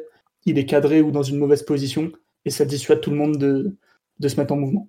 D'accord. Non, mais tu as raison de le signaler, effectivement, la bonne gestion de Messi que Luis avait souligné dans l'avant-match, c'est-à-dire de ne pas faire n'importe quoi face à un joueur qui est quand même un petit peu sérieux, comme on dit. Omar et Mathieu, sur l'aspect organisation défensive, tout ça, vous voulez rajouter quelque chose ou on passe au plus tout ce qui est un peu perf individuel, parce qu'on en est déjà à 1 heure de podcast, donc c'est pour vous. Bon, Mathieu, oui. Juste un tout petit point pour l'anecdote, c'est sur le coaching, parce que sur les précédents matchs, Pochettino faisait rentrer, quand il avait l'occasion, il repassait Mbappé dans l'axe et il faisait rentrer un milieu de terrain plus travailleur, ou du moins supposé plus travailleur, pour boucher les couloirs. Ça n'a pas été trop le cas, il a mis Draxler pour poste pour Verratti, alors qu'en théorie, il aurait pu faire le choix de mettre Sarabia pour boucher le couloir gauche et garder Mbappé plus frais dans l'axe. Il a gardé le parti pris de laisser Mbappé face à Dest le plus longtemps possible et ensuite face à Mingueza. Donc voilà, j'ai l'impression qu'il a été un peu plus... il n'a pas refait l'erreur, on va dire, du match face à Nice, des matchs précédents où ces modifications n'avaient pas apporté grand-chose et te retiraient presque plus ce plan offensif. Donc voilà, c'était juste pour signaler ce point de coaching. Oui, d'ailleurs, il y a toujours le débat Rafinha par Rafinha, mais là, Rafinha, hier, il y a 3 milieux de terrain qui entrent en jeu, il est pas dans les 3. Donc ça veut dire que si tu prends la hiérarchie des milieux, c'est le numéro 7 aujourd'hui, quoi. Donc, voilà, c'est juste Après, il a pas eu énormément de temps de jeu, et c'est vrai que quand tu te lances au Camp Nou, il faut avoir un minimum de rythme. Après, c'est vrai que c'était quand même assez particulier de voir Draxler. Je pense que ça montre que Pochettino est resté quand même assez lucide. Je sais pas si... Faut pas que le PSG fait des choses si extraordinaires que ça dans son plan de jeu. Par contre, on a fait des choses qui sont assez simples et on n'a pas fait de... C'est pas compliqué la vie, en fait. C'est-à-dire que à la mi-temps, tu sors Gueye parce que tu sais que si tu le gardes plus longtemps sur le terrain, tu vas te retrouver en grande difficulté. Ouais, non, à 10, forcément. Mais bon, tu sais, pour un entraîneur, pour nous, c'est facile de dire qu'il faut sortir Gueye à la mi-temps. Tout le monde le voit. Mais si un entraîneur, comme par exemple Solskjaer, le fait pas pour Fred au match face à nous, enfin, le United PSG, c'est qu'il y a d'autres circonstances, enfin, il y a d'autres critères qui rentrent en compte. C'est des critères liés au plan de jeu. Est-ce que tu as sur le banc quelque chose un joueur qui peut le remplacer et reprendre le même rôle? Qu'est-ce que tu avais prévu initialement? Enfin, il y a beaucoup de choses qui rentrent en compte et c'est pas aussi simple que, comme nous, on a tous pensé, c'est-à-dire, il faut le sortir à mi-temps. Donc, mais pour le coup, c'était le choix à faire et Ander Herrera fait d'ailleurs une bonne rentrée.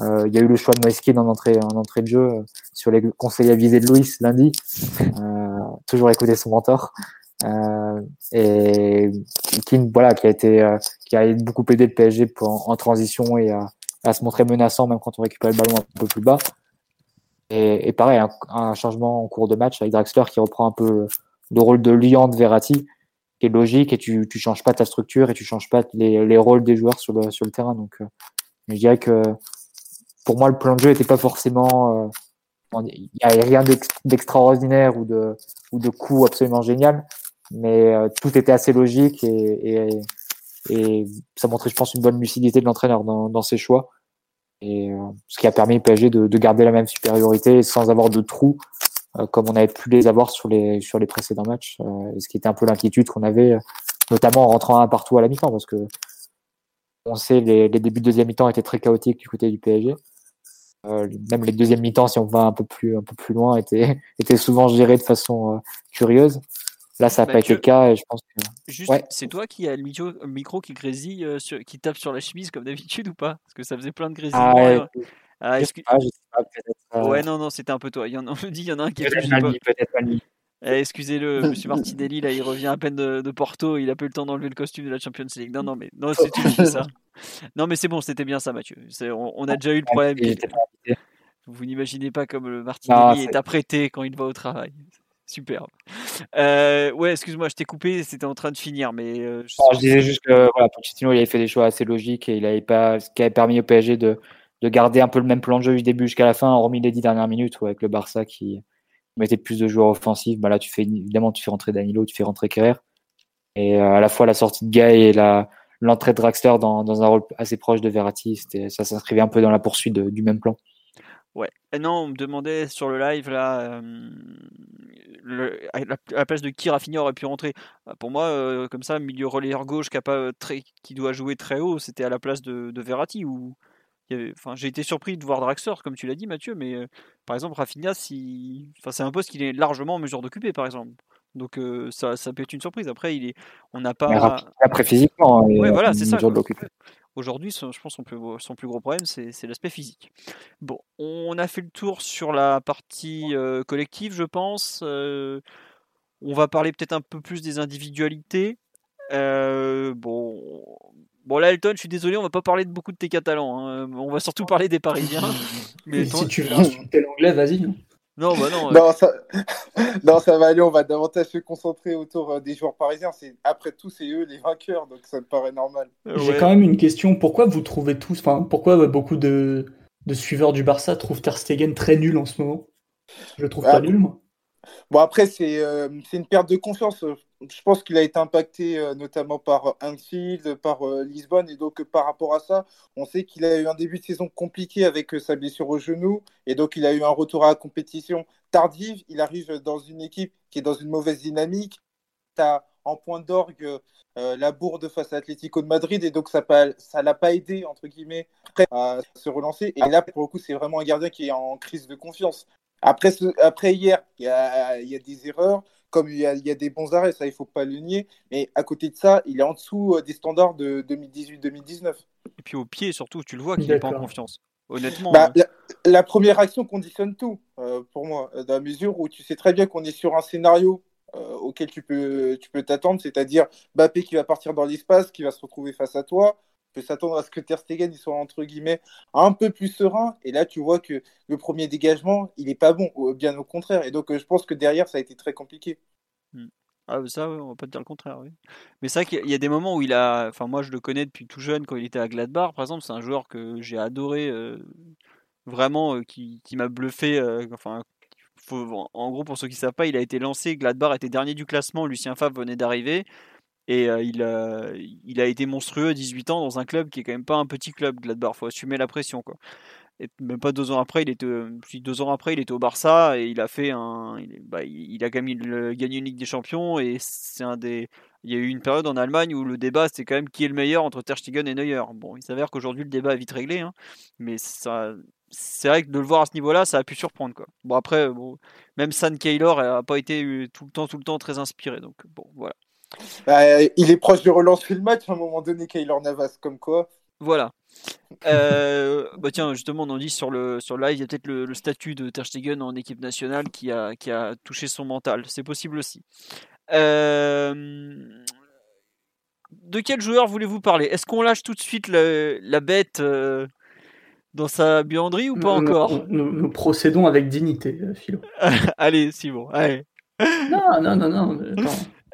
Non, je sais pas, est-ce qu'il y a un joueur de la ligne défensive dont vous voulez parler ? J'ai parlé d'Mbappé, non ? Non, mais on va finir par Mbappé, on va garder le meilleur pour la fin quand même. Moi, je vais me faire couler un café alors. non, peut-être. Non, je sais pas. Moi, il y a un joueur dont on a. Enfin, que je trouve plutôt discret, mais qui fait un match vraiment intéressant et je suis vraiment pas un fan, c'est Florenzi par exemple. C'est, ouais. Alors, il avance toujours pas très vite, mais face à Jordi et ses 35 ans, ça se voit peut-être un peu moins. Mais la façon qu'il a eu de jouer avec intelligence, parce qu'il le sait qu'il est moins rapide, il le sait qu'il ne peut pas aller au duel face à certains joueurs, mais sa gestion en fait, des courses des autres, à part celle de Griezmann, où là il fait vraiment n'importe quoi, je ne comprends toujours pas ce qu'il a voulu faire. Mais par exemple, on le connaît, le circuit préférentiel du Barça, l'ouverture au second poteau pour Jordi Alba. Mais il ne s'est pas fait prendre une seule fois, par exemple. Et autant je suis toujours très dubitatif sur certaines de ses aptitudes. Je pense notamment que si Koeman avait inversé sur quelques actions Griezmann et Ousmane, le jeune Ousmane serait peut-être vu différemment du côté de Barcelone, où il semble un peu tricard aujourd'hui. Mais... Florenzi, dans un match comme ça où ça ne s'est pas joué sur un gros rythme notamment, où il fallait être juste, il fallait être intelligent, c'est typiquement une rencontre où il a été vraiment très très bon quoi. Et alors, je ne suis pas sûr qu'il sera aussi bon retour et qu'il n'aura pas des petits soucis, notamment parce que on a bien vu vraiment quand ça accélère un peu balle au pied face à lui, il peut vite être en difficulté. Mais en tout cas, le match qu'il fait hier, tout en intelligence, je dois admettre que je craignais fortement un peu ce côté droit. On n'était même pas certain de vouloir le voir au coup d'envoi, l'ami Florenzi. Mais il a su livrer une vraie prestation de joueur de haut niveau, je trouve. Et c'est pas si courant chez lui en ce moment, parce qu'on a quand même, on l'avait quand même vu en difficulté sur certains terrains. Je pense c'est à Leipzig notamment où il avait un peu explosé en vol. Donc on me dit sur live, c'est vrai qu'il connaît le Barça, il a joué à Valence, mais bon. Wow, il a fait un petit passage. Hein. Ouais, voilà. C'est un peu ça. Non, je sais pas, Simon, Omar, Mathieu ouais. Ou Elton sur le match de Florenzi. Toi, Simon, si j'ai bien compris, t'as bien apprécié aussi. Ouais, je suis pas hyper fan des dernières semaines de Florenzi, voire de son arrivée parisienne, passer les 3 premiers matchs. Mais oui, je suis d'accord avec toi. Il a fait un assez gros match.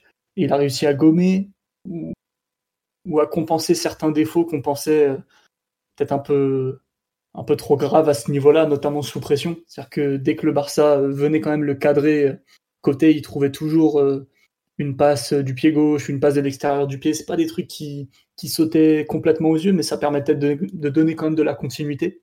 Après, je vous cache pas que le pressing des ailiers ou des milieux excentrés des joueurs de Ligue 1 un peu plus intense que ce que Griezmann ou d'autres peuvent proposer, voire Jordi Alba qui sortait sur lui. Mais non, il a été plutôt dans le ton. Alors offensivement, il n'a pas eu tant d'activité que ça parce que forcément, il a des limites assez évidentes en termes d'aller-retour qu'il est capable d'accomplir. Mais il est décisif ou en tout cas très très impliqué sur l'action du deuxième but. Et ça, c'est à mettre à son crédit aussi, vu que la course, elle est parfaitement dans le bon timing. Le passeur est dans le bon timing aussi. Et ça, c'est un truc qui fait basculer... le match qui fait basculer la double confrontation, et on est obligé quand même de le signaler, même si offensivement il n'a pas été tout à fait mis à contribution. Il y a peut-être un ou deux centres comme ça qui sont un peu anecdotiques. Il y en a un sur Mbappé quand il fait sa talonnade là, je crois. Oui. Sinon à part celui-là, j'ai pas de souvenir très précis. Et surtout, comme tu as dit, défensivement, il était toujours plutôt en contrôle.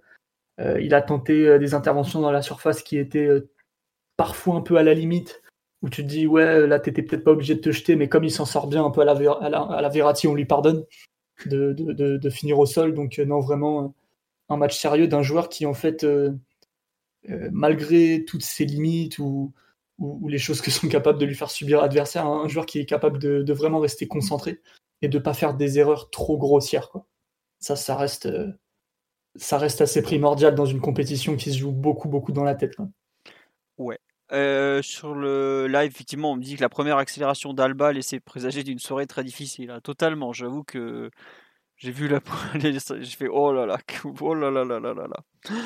Qu'est-ce qui va lui arriver ? Mais finalement, après, c'est allé. Non, et effectivement, il faisait partie de la Romatada, me signale Marty. Et oui, sur le live, il a aussi joué plusieurs fois des Barcelone-Roma contre Alba. Il a mis un lob de 50 mètres à Ter Stegen. Et il a mis un des buts, c'est un des plus beaux buts de sa carrière, quoique il a pratiquement mis que des beaux buts. Donc, à ce bon Marc-André Ter Stegen.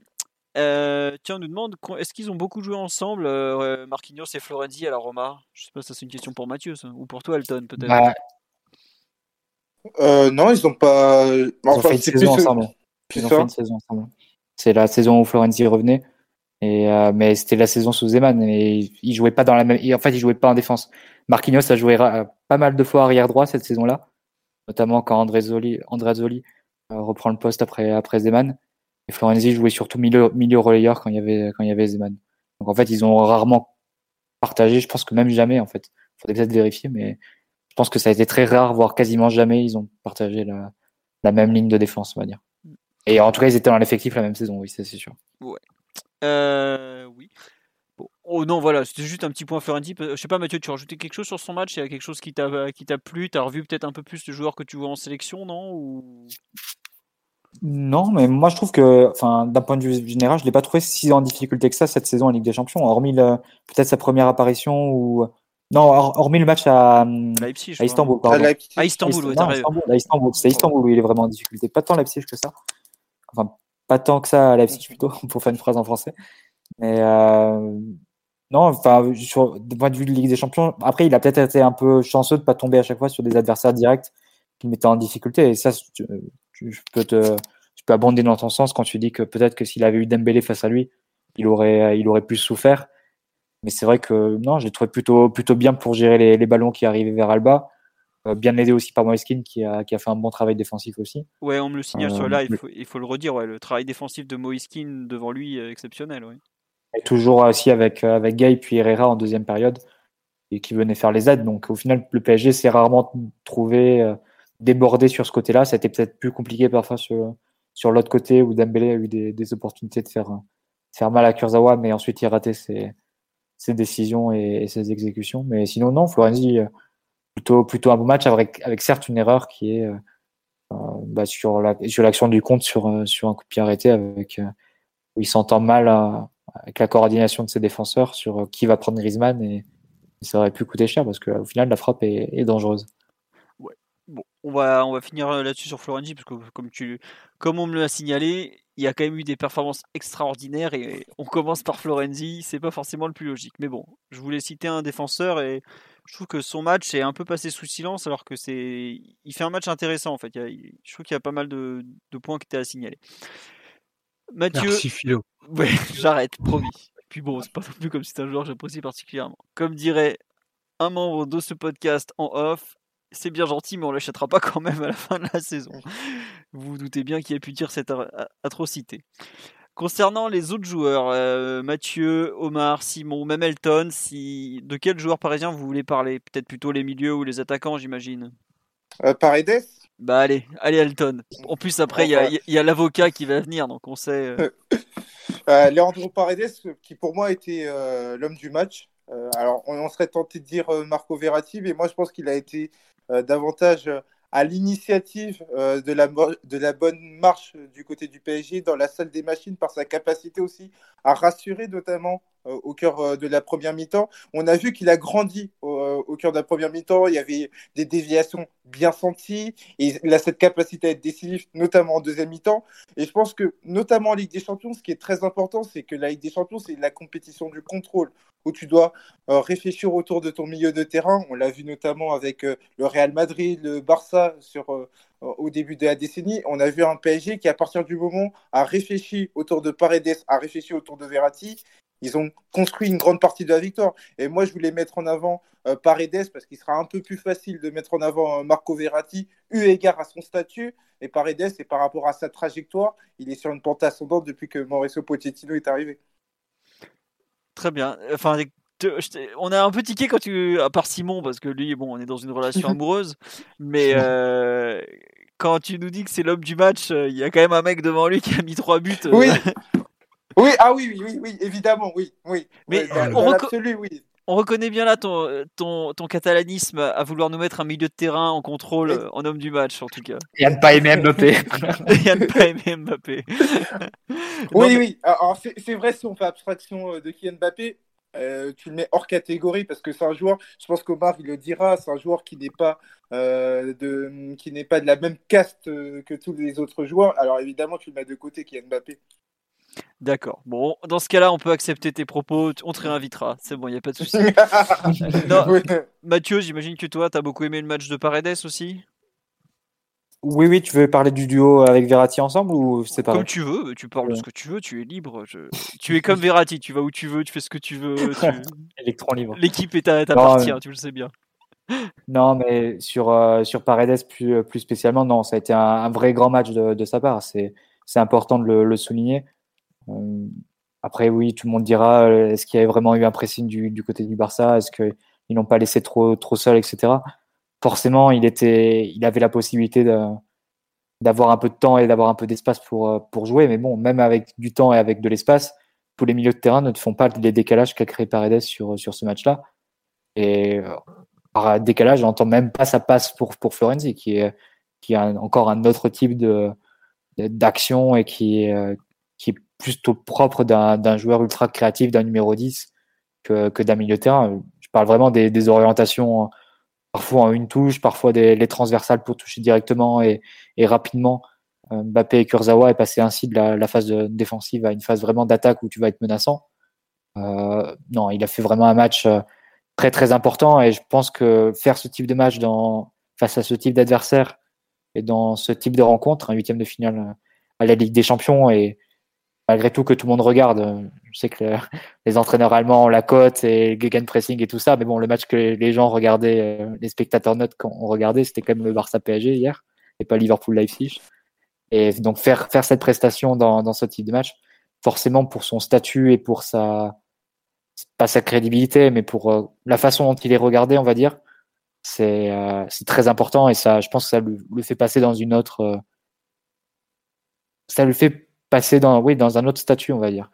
Maintenant, il est regardé comme un joueur qui est titulaire indiscutable au PSG, je pense, et comme un joueur qui a vraiment qui a un trousseau de clés du jeu du PSG, l'autre étant dans la poche de Verratti. Donc, mais non, sur un match comme celui d'hier, c'était vraiment une de ses prestations les plus abouties et qui le font passer forcément d'un autre côté. Oh ouais, non mais oui, tu as raison de dire que c'est. Enfin, je vois pas même quelle autre prestation au PSG. Peut-être sa demi-finale contre Leipzig, c'est du même acabit. Mais... Simon va te dire qu'il a fait que des bons matchs en 2020. Non mais on va parler avec des gens sérieux. Simon, il viendra à la fin et il. Bon, voilà, on connaît le Lascar, hein, c'est bon. Non, je sais pas. Par contre, plus sérieusement, sur le plan collectif, peut-être que c'était dur de prévoir une aussi bonne prestation du côté du PSG sur le plan collectif. Et par contre, sur le plan individuel, c'est vrai que la trajectoire de Paredes, qui a été relancée depuis l'arrivée de Pochettino, était quand même très ascendante. Et je pense que c'est l'un des trois meilleurs joueurs du PSG depuis que Pochettino est là, en termes de prestations. Et de ce point de vue, le match qu'il fait au Camp Nou s'inscrit un peu dans la ligne. Et peut-être que tu peux trouver sur le plan collectif que la prestation qu'on fait est un peu décorrélée de celle qu'on pouvait faire ces dernières semaines. Autant pour Paredes, il était vraiment dans cette trajectoire ascendante depuis qu'il a été relancé et depuis que Pochettino a décidé de vraiment miser sur lui. Enfin, moi, il y a quelque chose qui m'a impressionné dans sa performance. C'est pas avec le ballon, parce que ça, on le sait qu'avec le ballon, c'est un milieu de terrain extraordinaire qui sait tout faire, qui fait tout bien. Mais c'est la façon dont il a défendu avec intelligence. Parce que ça, globalement, même ses derniers matchs, c'était pas glorieux. Contre Nice, il a un peu fait n'importe quoi, faut quand même le dire, quand il s'agissait de défendre. Mais hier, il n'a pas fait ces fameux tacles où il laisse son cerveau au début du tacle. Il s'est positionné, il a toujours été. Enfin, je trouve qu'hier, il a fait un match de milieu qui protège sa défense, en fait, quand on n'avait pas le ballon. Et pour lui, c'est pas si courant, parce que c'est pas quelque chose qu'on le voit souvent faire depuis qu'il arrive au PSG. Au contraire, c'est justement là-dessus qu'on peut le plus lui reprocher des choses, globalement. Savoir que quand t'as un mec qui arrive un peu lancé, c'est un vrai Piqué, sans mauvais jeu de mots avec celui d'en face. Là, je trouve que dans son positionnement défensif, dans la façon qu'il a eu de gêner, de couper des contres, d'intervenir à bon escient, pas de déconcentration inutile comme on me le dit sur le live, c'est vraiment un match complet, quoi. Et un milieu de terrain qui est quand même décisif sur deux. Enfin, je mets deux buts parce que le deuxième, il est quand même très impliqué. En jouant, en étant le plus bas des trois milieux, c'est quand même pas rien, quoi. Mais vraiment, pour moi, c'est la partie défensive qui fait passer son match dans une autre dimension. Je sais pas, avant qu'on laisse l'avocat habituel nous expliquer que c'est le meilleur milieu depuis Maradona, Omar, ce que t'en as pensé peut-être un peu du match de Paredes? Un match excellent dans la droite ligne de tout ce qu'il fait depuis le changement de coach. Il a gagné le droit d'être ce qu'il est dans cette équipe, et c'était pas une mince affaire parce que il part de très très loin, et je pense que beaucoup auraient pu décrocher mentalement, tant il n'a pas eu de lisibilité sur son rôle, et il n'a pas toujours été impeccable, mais très honnêtement le match qu'il fait hier est vraiment vraiment très impressionnant, parce que on est en face d'un milieu qui a un vrai style, qui a une vraie personnalité et qui a des qualités rares à ce niveau. En fait, sa capacité de destruction sur des passes en une touche, enfin ça fait de lui un joueur qui doit exister à ce niveau-là, et c'est, pour moi, c'est le Paredes qu'on préfère. C'est pas le Paredes qui fait le sicario, on en rigole souvent, mais c'était devenu caricatural parce que il a des qualités en or pour ce niveau-là, et clairement il peut vraiment amener cette équipe dans un autre niveau. En tout cas, le match d'hier, même s'il faut le pondérer parce que le Barça était vraiment d'une faiblesse abyssale, mais je pense que le shot de confiance qu'il prend sur ces dernières semaines et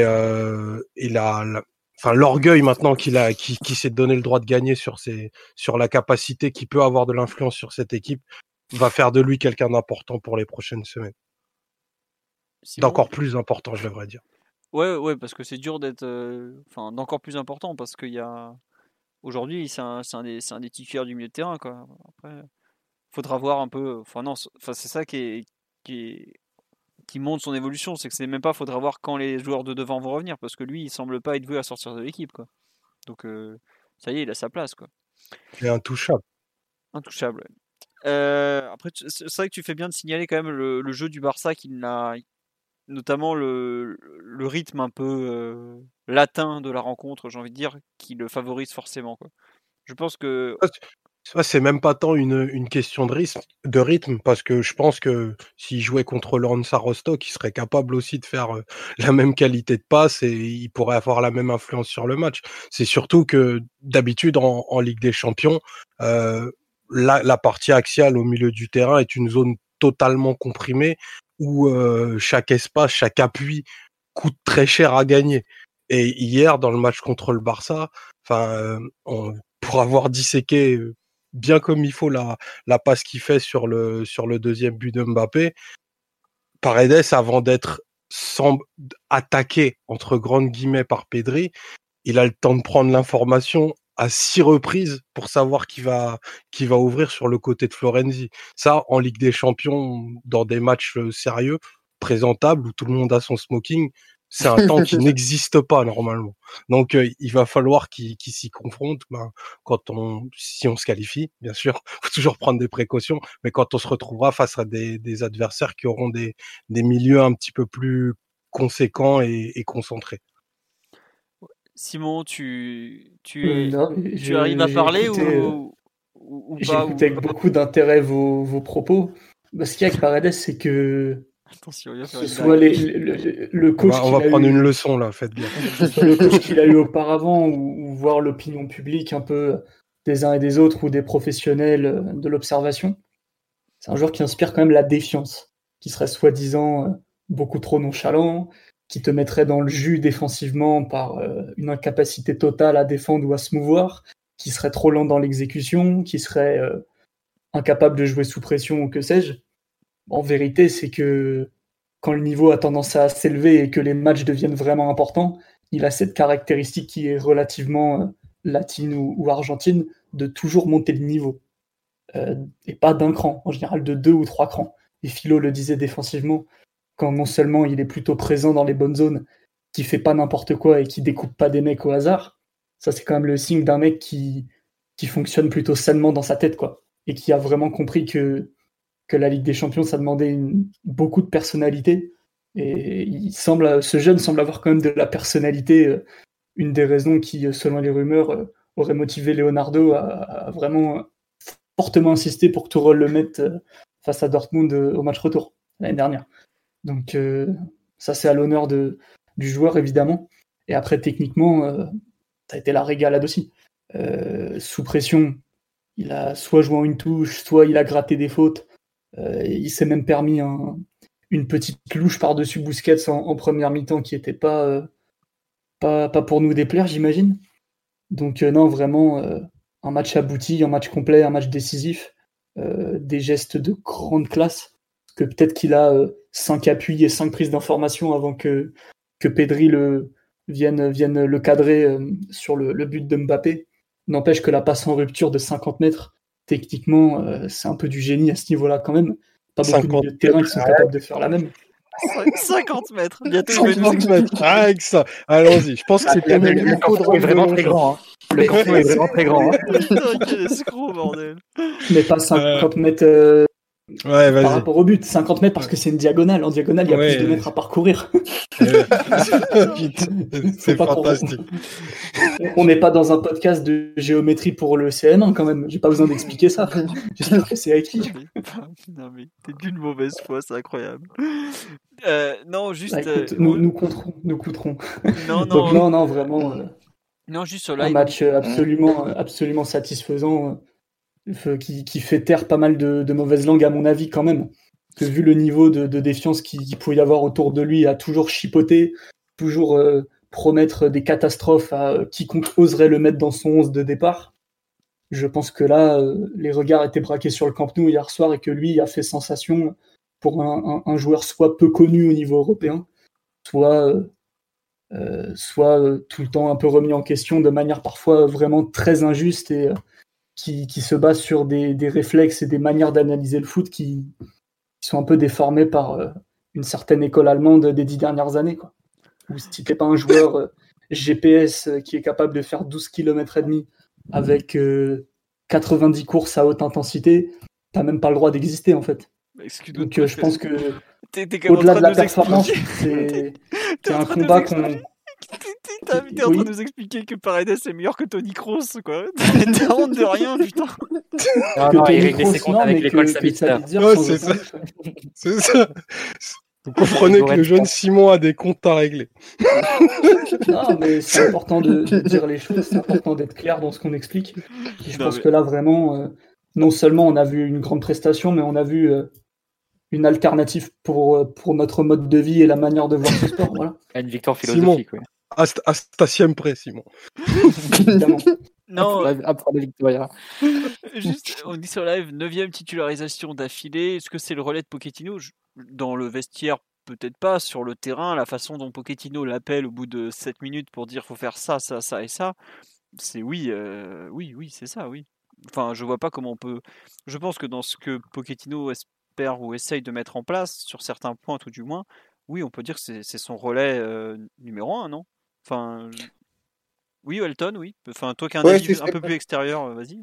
Oui, exactement. Je pense que c'est la principale information quand on parle de Paredes. Il faut le regarder avec le contexte. C'est-à-dire que par rapport au PSG de Tuchel, alors je ne sais pas si ça a un caractère événementiel parce qu'il y aura les retours de Neymar et de Di Maria. Je pense qu'à partir du moment où tu as un PSG qui réfléchit autour de son milieu de terrain, alors qu'avec un Thomas Tuchel, on n'avait pas forcément un milieu de terrain qui avait cette domination technique. Je pense que Paredes, il adore ça. Il adore avoir des relais. Et d'ailleurs, Verratti le concédait en disant qu'il avait trouvé, entre guillemets, son nouveau mota. Le fait d'avoir des joueurs qui sont capables de garder le ballon, qui sont capables de donner de la continuité. Paredes, il a besoin d'avoir ce contexte qui est propice à son bon développement. Enfin, à avoir le meilleur Paredes possible. Non, mais tu as raison sur l'idée du développement, du contexte et tout. Après, oui, depuis qu'il est arrivé, on parle du contexte autour de lui. Donc, on va pas dire le contraire maintenant. Mais en tout cas, c'est bien de voir que dans un grand match comme ça, il justifie un peu les choix de Pochettino, enfin, le choix majeur de Pochettino d'en faire un de ses 4 ou 5 hommes de base depuis sa prise de fonction. Je pense qu'on a quand même fait le tour sur Paredes, à part Simon, si tu veux annoncer qu'il va être candidat en 2022, mais sinon, c'est bon, on va avancer. Je me contenterai d'un ballon d'or, ça suffit. Moi, je suis désolé, je crois qu'il n'est pas... Déjà qu'il est peut-être tricard de la sélection argentine après avoir osé dire à Lionel Messi qu'il ne courait pas beaucoup. Je suis désolé pour toi, c'est fini, quoi. Bon. Mathieu, tout à l'heure, tu voulais justement parler de la relation avec Verratti. Ça permet peut-être de faire la jonction entre les deux. Je t'en prie, je te laisse évoquer le divin petit Italien qui a encore été... on dira qu'il ne se loupe pas souvent sur la pelouse du Camp Nou, quoi. Oh, il se loupe assez même rarement à ce niveau de compétition au PSG. Dans les derniers tours de Ligue des Champions, quand il a la chance de les jouer, hormis peut-être la double confrontation contre le Real, mais plus... on va dire que c'est la relation dans le sens contraire qui est encore plus exacte, c'est-à-dire que c'est difficile de trouver un grand match du PSG ou un très beau match du PSG en Europe face à un bon adversaire sans très beau match de Verratti, en fait. Et souvent, l'un va avec l'autre et ça a été encore le cas hier soir. C'est un joueur qui est essentiel, indispensable dans toutes les phases de jeu, dans la capacité qu'il a à faire le lien un peu partout avec les différents joueurs de l'équipe. On l'a beaucoup vu côté gauche hier avec Mbappé, avec Kurzawa aussi, pour créer les décalages sur le côté où le Barça avait vraiment du mal à défendre. Et puis évidemment, dans l'aspect plus défensif, avec une image qui restera, hein, c'est son tacle glissé avec beaucoup de risques pris dans la surface, mais qui est parfaitement exécuté. Et j'ai la sensation que quand il va au sol, malgré tout, c'est qu'il est quand même proche de prendre le ballon et il s'en sort assez souvent. Donc non, une nouvelle fois, un match... quasiment parfait hein, pour Verratti. Évidemment, c'est Mbappé qui prendra justement les projecteurs parce que c'est une performance qui est encore historique, mais Verratti, on va dire que c'est dans la constance à ce niveau de compétition et une garantie pour le PSG. Et le fait de l'avoir à coup sûr pour le retour, c'est quand même, ça nous enlève un peu d'une épine du pied. Hein. C'est mieux de le savoir présent pour un match retour où tu vas devoir forcément un peu gérer le score et ne pas laisser le match partir dans une direction dont tu ne veux pas. Donc non, le savoir avec nous, c'est aussi une bonne chose. Donc ça complète une performance qui était déjà excellente sur le terrain. Ouais, non mais c'est vrai qu'on nous dit Verratti, milieu 4-4-2 bas face à Ancelotti, relayeur d'un 4-3-3 face au Blanc. Milieu tournant sous Emery, milieu double pivot, école allemande sous Tourelle, mais il a tout joué, il est tout le temps bon. Et en fait, c'est marrant, c'est que on a critiqué un peu le choix de Pochettino de le mettre haut, mais en fait, je sais pas si son idée, c'est pas juste, vu qu'il est bon partout, autant qu'on mette les autres à leur bon poste, et lui, il complétera forcément bien, quoi. Et c'est un peu ce que Après, si tu regardes le match hier, il joue pas forcément comme un vrai numéro 10. Non, pas du tout. Quelque part, c'est surtout Mbappé, Kean et même Icardi qui ont occupé cette zone vraiment entre les lignes. Lui, il a joué un peu plutôt axe gauche, presque comme un troisième milieu de terrain en tant que relayeur gauche, mais avec une liberté pour aller un peu aux quatre coins du terrain, mais vraiment dans cette zone de milieu de terrain, pas vraiment comme un numéro 10. Et on aurait pu penser que ça aurait pu créer des déséquilibres, parce que quand Verratti quitte cette zone de numéro 10, il faut qu'elle soit compensée. Mais pour le coup, les attaquants l'ont plutôt bien fait. Mais bon, la fois où il s'est retrouvé dans la surface, même les deux fois où il s'est retrouvé dans la surface, ça donnait une passe décisive absolument géniale. Et une frappe qui est enlevée par Piqué, il me semble, du crâne. Donc, au final, même dans ces situations-là, il a réussi quand même à avoir un apport et à se retrouver décisif, parce que ce qu'il fait sur le but, sur le premier but, c'est une inspiration.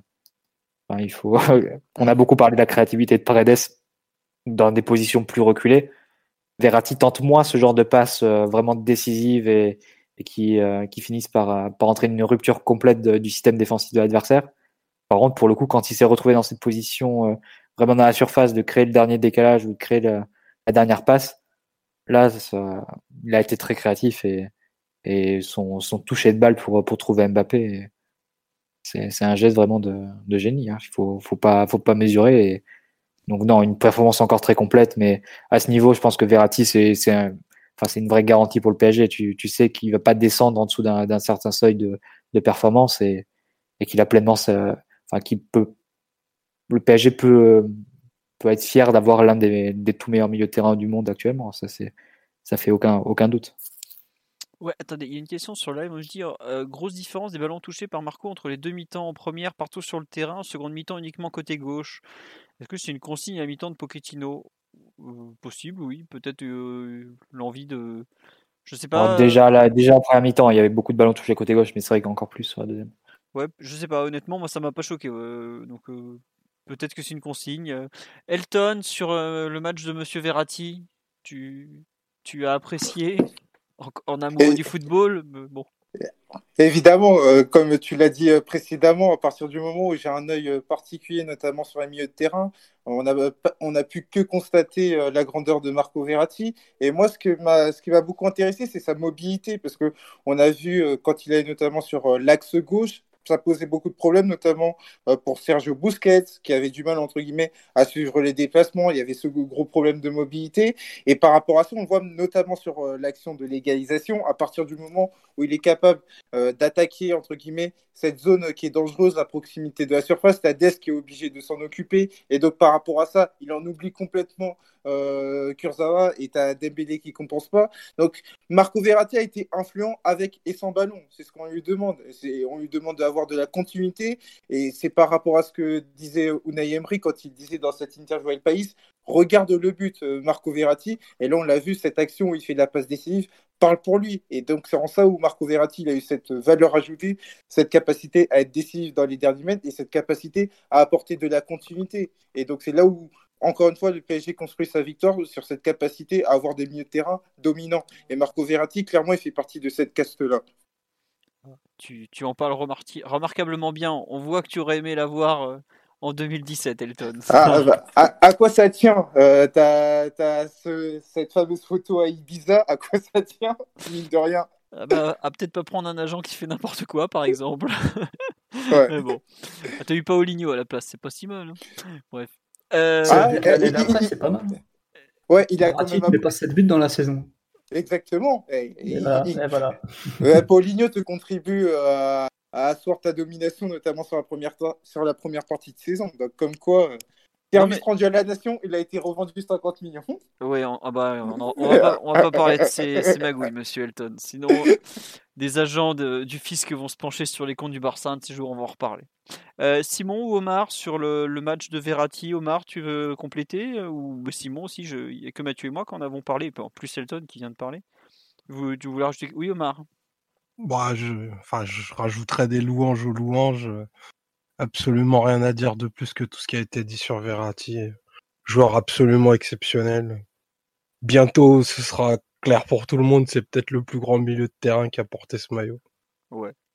Non mais enfin, là en fait on le voit, tu as raison d'en parler parce que Marco Verratti on le voit est comme le petit bonhomme arrivé de comment il s'appelle, de Pescara, on le voit évoluer, il y en a qui lui reprochent ses blessures qui tombent souvent mal, ses cartons, tout ça.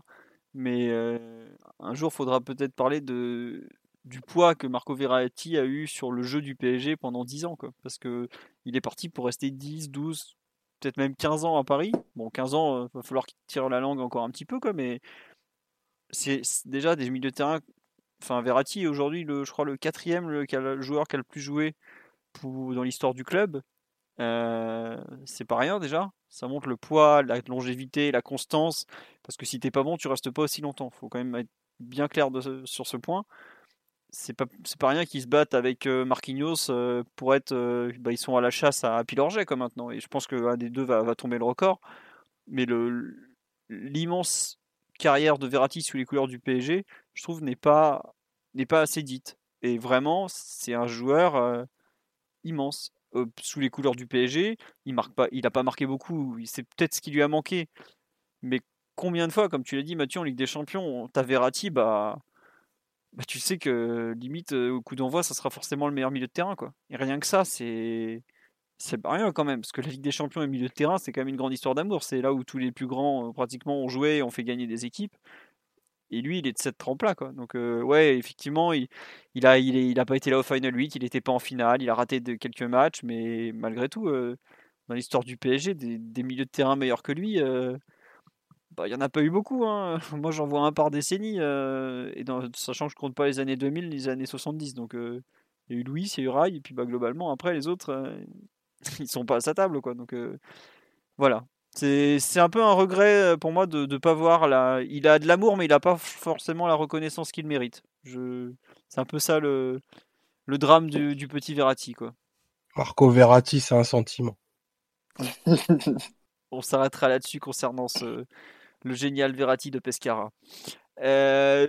Avant, oui, je croyais que tu voulais rajouter quelque chose. Oui, après, dans l'absolu, c'est là où je voulais en venir, c'est qu'il a quand même à son tableau de chasse des exhibitions dans des cadres importants de la Ligue des Champions. Je fais référence à Stamford Bridge, je fais référence au Camp Nou, c'est pas donné à tout le monde.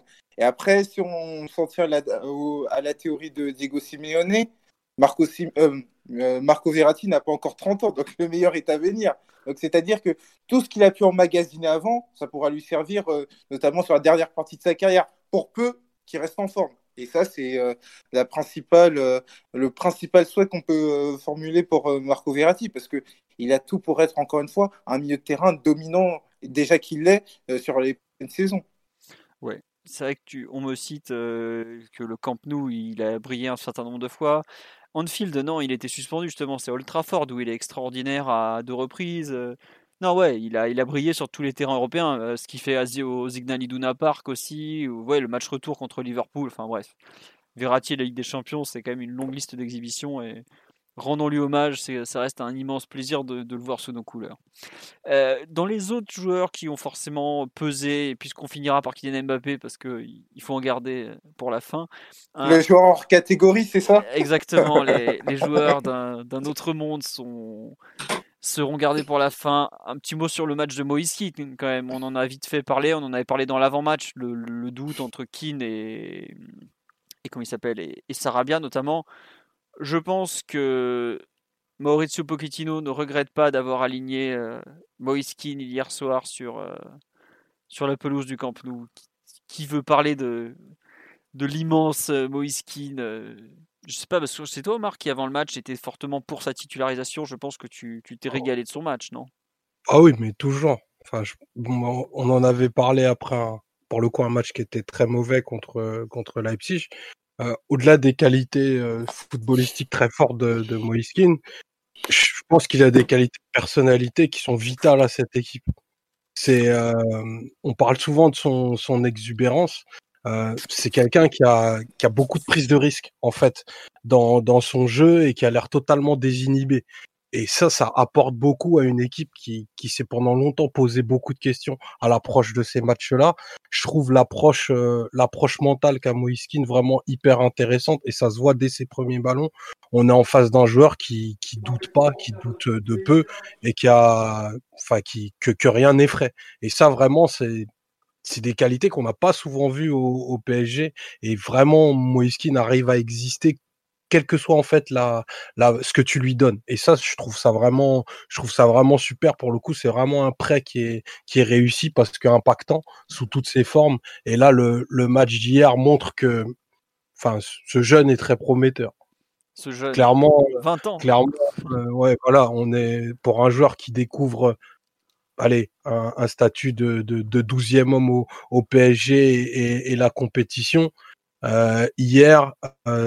De par sa discipline tactique, c'est le joueur offensif qui joue le plus bas, enfin qui touche ses ballons les plus bas, tous les mètres qu'il gagne, sa capacité, bien que n'ayant pas une première touche exceptionnelle, à gagner des mètres, à faire des vraies différences, à trouver des positions de tir, à exister dans la surface, dans les airs, avec des remises aussi. C'est vraiment un super joueur, un super profil.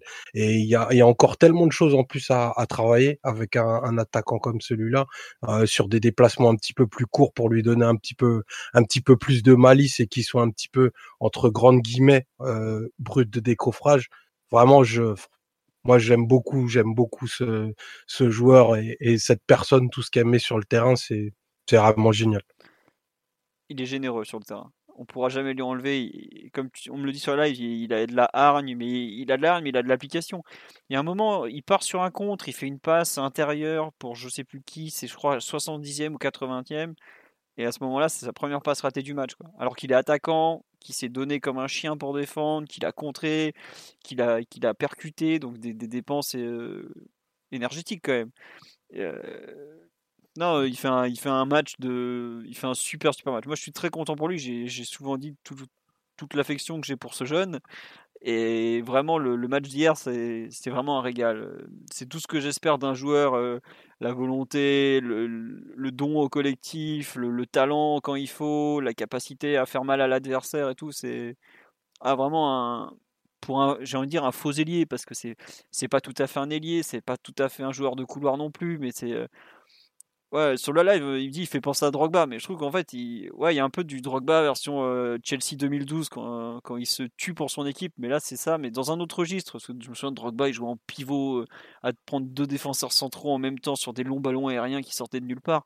Là, Kean, c'est des duels défensifs, des contre-efforts, des courses ultra intenses, une façon d'attaquer Jordi Alba pratiquement physique, quoi. Enfin, c'est un match vraiment particulier.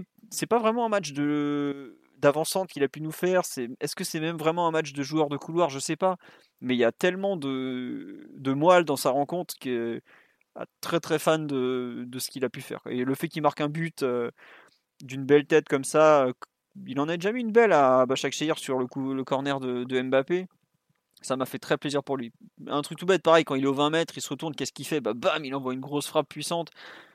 Il se pose pas de questions et c'est vraiment super agréable. Alors par contre, j'espère fortement que les dirigeants d'Everton hier regardaient Leipzig-Liverpool, parce que sinon, le montant du chèque à faire à la fin de l'année, ça va quand même être autre chose. Je me souviens quand on avait parlé il y a quelques semaines de 30-35 millions d'euros, est-ce que c'est cher, est-ce que c'est pas trop cher? Je dis, attendez, un joueur de 20 ans qui a un ratio... Depuis qu'il est arrivé, Kean a un ratio de but supérieur à celui d'Icardi, pour vous donner une idée quand même. Faut bien réaliser quand même ce qu'il est en mesure d'apporter. Donc non, c'est...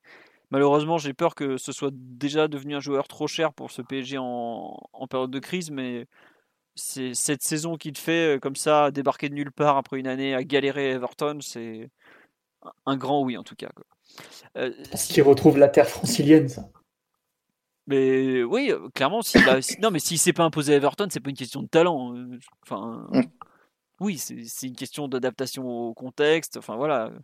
Quand t'as 20 ans, que tu quittes ta famille pour la première fois, que tu finis à Liverpool, bon, flemme un peu, quoi. Donc, non mais t'as raison, Simon, de le signaler. Le contexte lui-même le dit, qu'il a été très bien accueilli, qu'il retrouve un environnement qu'il connaît mieux. Il parle un peu français quand même, même s'il est son dernier passage devant la presse restera pas sa meilleure action à Paris. Ouais, tranquille, il est demain à l'entraînement, vous inquiétez pas. Mais en tout cas, non, vraiment un grand oui pour ce match de Moïse. Toi, Simon, tu as apprécié ce jeune? Convaincu par les qualités de ce jeune. Il est peut-être un tout petit peu lourd encore. Je pense qu'il peut gagner un peu de puissance sur les appuis, peut-être un peu de retrouver peut-être un côté un peu plus félin qu'on lui avait vu quand même. Mais après, le rythme des matchs, la période, ça prendra peut-être un petit peu de temps. Mais à part certaines courses où je l'ai trouvé un tout petit peu à la limite, où ça suffisait contre le Barça, parce que globalement, c'est un peu une équipe de chips en face. Donc non, vraiment très convaincu par Moïse, et très très convaincu qu'il ait joué à la place de Sarabia aussi. Ça t'apporte un supplément à pratiquement tous les niveaux, vu qu'à part sur les centres, Sarabia globalement aucune qualité plus forte que la sienne. Donc non, vraiment très très convaincu par Moïse et parce qu'il a été capable d'accomplir. Elton, toi qui vois souvent des joueurs tenter de l'imiter Jordi Alba... Est-ce que Kean rentre dans ceux qui lui ont fait très mal ou pas? Exactement, totalement, parce que moi, ce que j'ai beaucoup aimé... Bon, c'est vrai qu'au départ, j'ai un peu tiqué, notamment sur l'aspect défensif, où parfois, il n'arrivait pas, entre guillemets, à bien refermer, mais après, ça s'est arrangé progressivement. Et ce que j'ai aimé du côté de Moïse Kean, c'est qu'on lui a confié des tâches différentes, et à chaque fois, il a répondu. Et c'est sa fiabilité qui m'a marqué, notamment sur l'action de l'égalisation, où il est capable de jouer en pivot, il est capable d'apporter de la continuité. Et à côté de ça, Omar l'a précisé à juste titre, il est capable de gagner des mètres. Et ça fait mal, notamment à Jordi Alba. Jordi Alba, il n'aime pas se sentir agressif, parce que et ça l'oblige à faire davantage de distance. Et donc, par rapport à ça, Moïse Kean, il a été d'une menace constante. Et ça, c'est pas donné sur la durée, parce qu'on aurait très bien pu se dire... Il aurait descendu, entre guillemets, il aurait baissé, entre guillemets, de pied au sortir de la 60e. Il n'en a rien été. Il a pas ménagé ses efforts. Il a été d'une menace constante. Et ça mettra son crédit parce que, encore une fois, on parle d'un joueur, il a 20 ans. Il ne connaît pas nécessairement le contexte Ligue des Champions, la dureté. Et malgré ça, il a été d'une fiabilité qui est à mettre à son actif. Bah, tu fais bien de parler de fiabilité parce qu'effectivement, dans une équipe qui en cherche un peu à ce poste-là, parce qu'on a vu, il va être en concurrence avec Di Maria et Sarabia. Donc bon, Sarabia, je pense qu'il a un peu pris le dessus, mais Di Maria, c'est quand même un joueur sur lequel Pochettino compte. Montrer autant sur un match pareil, c'est pas rien, quoi. Vous en avez parlé lundi à juste titre. On n'est pas sur le profil d'un Lucas qui perd un ballon tous les 10 secondes. Ça, c'est complètement différent. Et ça, c'est quelque chose qui marque. Parce que, encore une fois, on est sur un contexte exigeant. C'est le Camp Nou, où il n'y a aucune équipe qui avait battu le FC Barcelone depuis 2013. Et c'était le Bayern. Ça compte. Et ça mettra son actif du côté de Moïse Kean, comme pour d'autres joueurs. C'est-à-dire cette capacité à être fiable et cette capacité, entre guillemets, à nier, notamment Jordi Alba. Et donc, c'est pour ça qu'il faut le mettre en avant. Non mais tu as raison, c'est vrai. Enfin, le Barça, tu parles 2013, c'est phase finale, hein. C'est pas les matchs de poule. Oui, phase finale. Ouais, bah après c'est vrai qu'il y a une défaite face à la Juve, mais sinon phase finale, ouais, 2013. Ouais, non, t'as Simon qui nous parle de Kiké Sétienne, mais c'était du championnat, ça, Simon. Ils ont pas perdu. Évidemment que le Barça a perdu des matchs depuis 2000, ça devait être 2017, ça. Ouais, je sais pas, c'est tellement légendaire, j'entends ça, j'y crois. La légende de Kiké Sétienne. Mathieu, sur le match de Kean, toi qui as l'habitude de le voir plus sur un côté.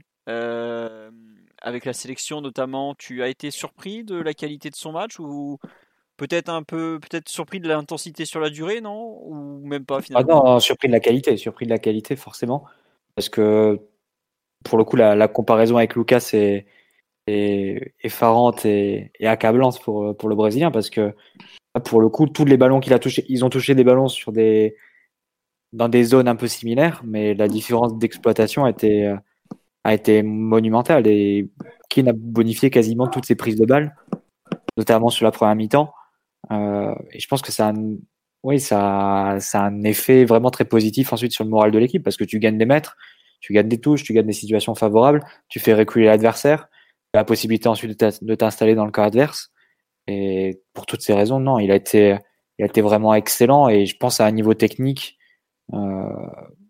supérieur encore à ce qu'il a montré jusqu'à présent, à la fois à Paris et dans ses précédentes expériences. Donc, non, un match vraiment à souligner. Et Elton disait qu'il n'avait pas l'habitude de ce type de scénario. Bon, il a joué quelques minutes en Ligue des Champions avec la Juve aussi, mais je dirais que c'est tant mieux qu'il n'ait pas l'habitude de ce type de scénario, parce qu'on voit que c'est un joueur qui a encore beaucoup de fraîcheur, beaucoup de spontanéité, qui ne pose pas beaucoup de questions, qui est très direct, et en gros qui réfléchit pas outre mesure et qui va vraiment défier son adversaire et qui a pas peur. Et je pense que c'est vraiment un état d'esprit qui rejaillit ensuite sur l'ensemble d'un collectif et d'une équipe. C'est un joueur qui est en mesure par sa mentalité et par son attitude sur le terrain d'emmener les autres dans sa foulée. Et non, pour toutes ces raisons, ça a été vraiment un match vraiment très positif. Et j'ai du mal on peut essayer d'imaginer quel aurait été le match avec Sarabia à sa place. Je pense qu'il aurait été beaucoup plus compliqué, parce que le Barça aurait gagné des ballons plus dans notre camp. Ils auraient donc eu des phases de possession peut-être plus longues et plus proches de notre but. Et là, tu sais pas comment ça aurait pu tourner, parce qu'on sait que le PSG a une fiabilité défensive un peu questionnable, on va dire. Donc non, pour toutes ces raisons, je pense que c'est un rôle vraiment prépondérant qu'a eu Moïse Kean, parce que quand tu joues face au Barça, une équipe très technique, la possibilité de créer des occasions, il faut absolument avoir une menace dans la profondeur et des joueurs qui sont capables de te faire gagner des mètres et des positions favorables. Et ce qu'a très très bien fait Moïse Kean sur match d'hier. Ouais. On s'arrêtera là-dessus sur Kean. Est-ce que vous voulez qu'on fasse un... En fait, il est déjà 1h du matin, donc est-ce qu'on fait un petit mot sur Icardi en vitesse, parce qu'il a quand même fait un match très éloigné de ce qu'on avait vu de lui un peu dernièrement, ou est-ce qu'on passe tout de suite à l'homme, au prince de Catalogne? Je rappelle à tous les auditeurs que les performances individuelles sont sur le site, c'est très complet. Voilà. Bon, non, mais peut-être qu'on... On a fait un quart d'heure sur Florenzi aussi. Oui, bon, mais écoutez... Non, mais c'est vrai que. Ouais, bon, ok, on a fait un quart d'heure sur Florenzi. Mais c'est parce qu'il y a Elton, on est à 5, donc forcément, on s'étale plus. Quoi. Voilà. Et puis, comme il reviendra pas tout de suite, on peut tout lui mettre sur le dos, c'est bon. Non, mais on va passer à Kylian, je pense, parce que. On a quand même d'autres choses à dire sur ce jeune attaquant qui, ma foi, est pas mauvais du tout. Qui veut commencer sur Monsieur Kylian Mbappé, son match pas mal du tout sur la pelouse du Camp Nou. Pour la postérité, hein. Ah, c'est clair. C'est une prestation historique. Presque en excluant le hat-trick, et il faut pas du tout l'exclure parce que ça reste une performance hors du commun de marquer 3 buts. Et même s'il avait marqué 3 buts et rien fait le reste du match, ça aurait été une prestation malgré tout extraordinaire. Et le problème, c'est qu'il y a 3 buts et il y a tout le reste de son match qui est de très très grande qualité. Il a quasiment rien raté. C'est la seule action qu'il rate du match, c'est le contrôle sur la passe de Verratti au tout début. Et on peut même pas qualifier ça de geste facile. C'est un geste qui est faisable pour un joueur de sa trempe, mais c'est pas un geste facile non plus. Et tout le reste, ça a été quasiment parfait. Et non, c'est une performance extrêmement impactante que vient de livrer Mbappé. Une performance que tout le monde a vue. À l'étranger aussi. Surtout à l'étranger même. Hein. Ouais, surtout à l'étranger, parce qu'évidemment avec RMC Sport, c'est pas évident. Ça fait plaisir à Pedrerol. C'est ça, ouais. Bah, les Espagnols se sont régalés là-dessus, mais non, c'est une performance qui nous a tous laissé bouche bée et qu'on n'osait même plus espérer d'Mbappé, parce que ça a toujours été un peu le danger, on va dire, et surtout quand il n'y a pas de Neymar, quand il n'y a pas de Di Maria. Peut dire avant le match, bon, est-ce qu'il va pas trop en faire, est-ce qu'il va pas vouloir surjouer, est-ce qu'il va pas vouloir prendre trop de poids dans l'équipe. Et non, en fait, il s'est laissé porter. Il faut dire que les décalages arrivaient assez facilement et s'est retrouvé dans des positions favorables à plusieurs reprises. Et ensuite, il avait la capacité physique, technique, aussi mentale, aussi dans la prise de décision, de faire des différences. Et son match est absolument parfait. Et à chaque fois qu'il était bien lancé par les Marquinhos, Paredes, bien trouvé plus dans les espaces courts avec Kurzawa et Verratti, il a été en mesure de faire la différence et complètement martyriser le pauvre Serginho Dest. Et bon, c'est une performance absolument exceptionnelle, en plus avec un retour d'une grande qualité dans la finition, puisque les 3 buts sont pas si évidents, évidemment le dernier en particulier. 2 buts donc, du gauche, notamment, si je me trompe pas. Ouais, 2 buts du gauche, mais même le deuxième but qui paraît un peu facile, bon, il faut quand même la prendre, faut pas viser Icardi. Faut être arrivé sur le bon timing aussi sur le ballon, donc c'est pas spécialement évident. Évidemment, le premier but aussi exceptionnel. Pourtant, un match absolument historique et qui place, je crois que c'est Eurosport qui disait au Panthéon des performances d'un joueur français en Ligue des Champions, et je pense que c'est ça. Et évidemment, avec d'autres joueurs français qui ont fait des grandes performances, mais celle de Mbappé hier fait assurément partie de celle-ci. Et il y a juste à s'agenouiller et à dire bravo, hein. C'est une performance absolument exceptionnelle dans un stade qui appelle ce type de prestations des plus grands joueurs. Bah c'est marrant, c'est que sur le live on dit c'est la meilleure performance de sa carrière, ça pour moi c'est évident, mais le dernier Barça PSG avait vu peut-être le plus grand match de l'histoire de Neymar, et celui-ci a vu probablement le meilleur match de l'histoire de Mbappé, quoi. C'est un peu dans cette rivalité Barça PSG. Il y a comme ça des matchs où les très grands de chaque côté vont se mettre en évidence les uns après les autres. Et c'est vrai que le match de Mbappé, on en attendait beaucoup, tu l'as dit Mathieu, mais est-ce que on attendait autant ? Franchement, non. Enfin, non. Le triplé, il est impeccable et quand il rate il s'est un petit péché de gourmandise quand l'occasion là où il tire fort sur les jambes de Ter Stegen, qui fait son arrêt très caractéristique là à l'allemande là. Je pense pas qu'il puisse la donner à Kean, honnêtement. Oui, mais tu vois, on aurait position excentrée comme ça. Puis même il a raison, c'est un attaquant, au bout d'un moment il doit frapper, il frappe, voilà, il y a rien à dire.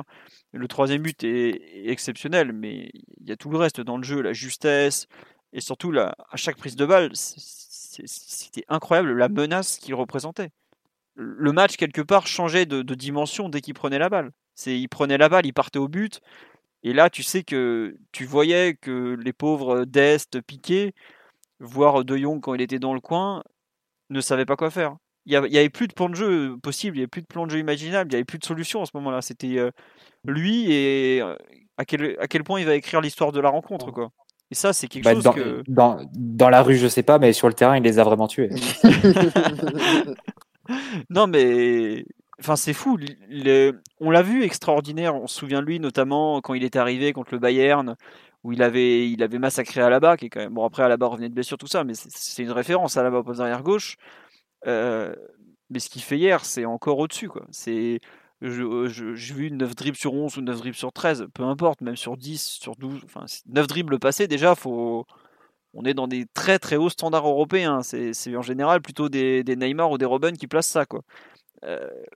Lui, il est connu pour sa vitesse, son extraordinaire accélération, son jeu supersonique, mais pas forcément pour dribbler aussi bien, quoi. Et là, hier, il y avait tout. Il y avait la justesse, la précision. Non, un match immense. Je suis encore soufflé de cette rencontre, quoi. Omar, j'imagine même pas. Soufflé ? Ouais. Bah forcément non. Non, pour être sérieux. 93, tu tapes dans un arbre, il y a 3 Mbappé qui tombent. Non mais pour être sérieux, hier c'est la toile de maître en fait. C'est le moment où Mbappé te démontre sa grandeur absolue. Voilà, c'est tout à l'heure Elton parlait de caste et en fait hier c'est l'acte fondateur de son adhésion à une caste de joueurs, les plus grands qui ont existé dans cette compétition. Tu vois, c'est la prestation de Ronaldo Nazario à Old Trafford, c'est Cristiano à Turin en 2017, c'est le poker de Lewandowski, c'est ce genre de match Kaka à Old Trafford. Voilà, exactement. C'est ce genre de match hors du temps qui scelle un petit peu ton destin. Donc c'est un vrai privilège. Enfin, on en a souvent parlé, même à des moments où il était un peu tensé, mais c'est un vrai privilège en fait de vivre l'éclosion d'un joueur historique. Et enfin, je sais que Mbappé est constamment mis sous discussion, bien plus que Paredes d'ailleurs, n'en déplaise à Simon. Mais d'ailleurs, faut à nouveau remercier le district 93 pour ce don absolument colossal qui a été fait au football mondial. Mbappé, c'est vraiment le joueur de football parfait. Parfait. Et j'insiste là-dessus. Pourquoi ? Parce que si tu prends les qualités physiques, c'est le meilleur rapport poids-puissance qui existe. C'est des appuis et la fréquence d'un sprinter de très haut niveau. C'est la sensibilité au ballon d'un Carioca. Et en termes de personnalité, c'est l'arrogance d'un grand champion. Mbappé, c'est vraiment l'agrégation de tout ce qui se fait de mieux dans son époque.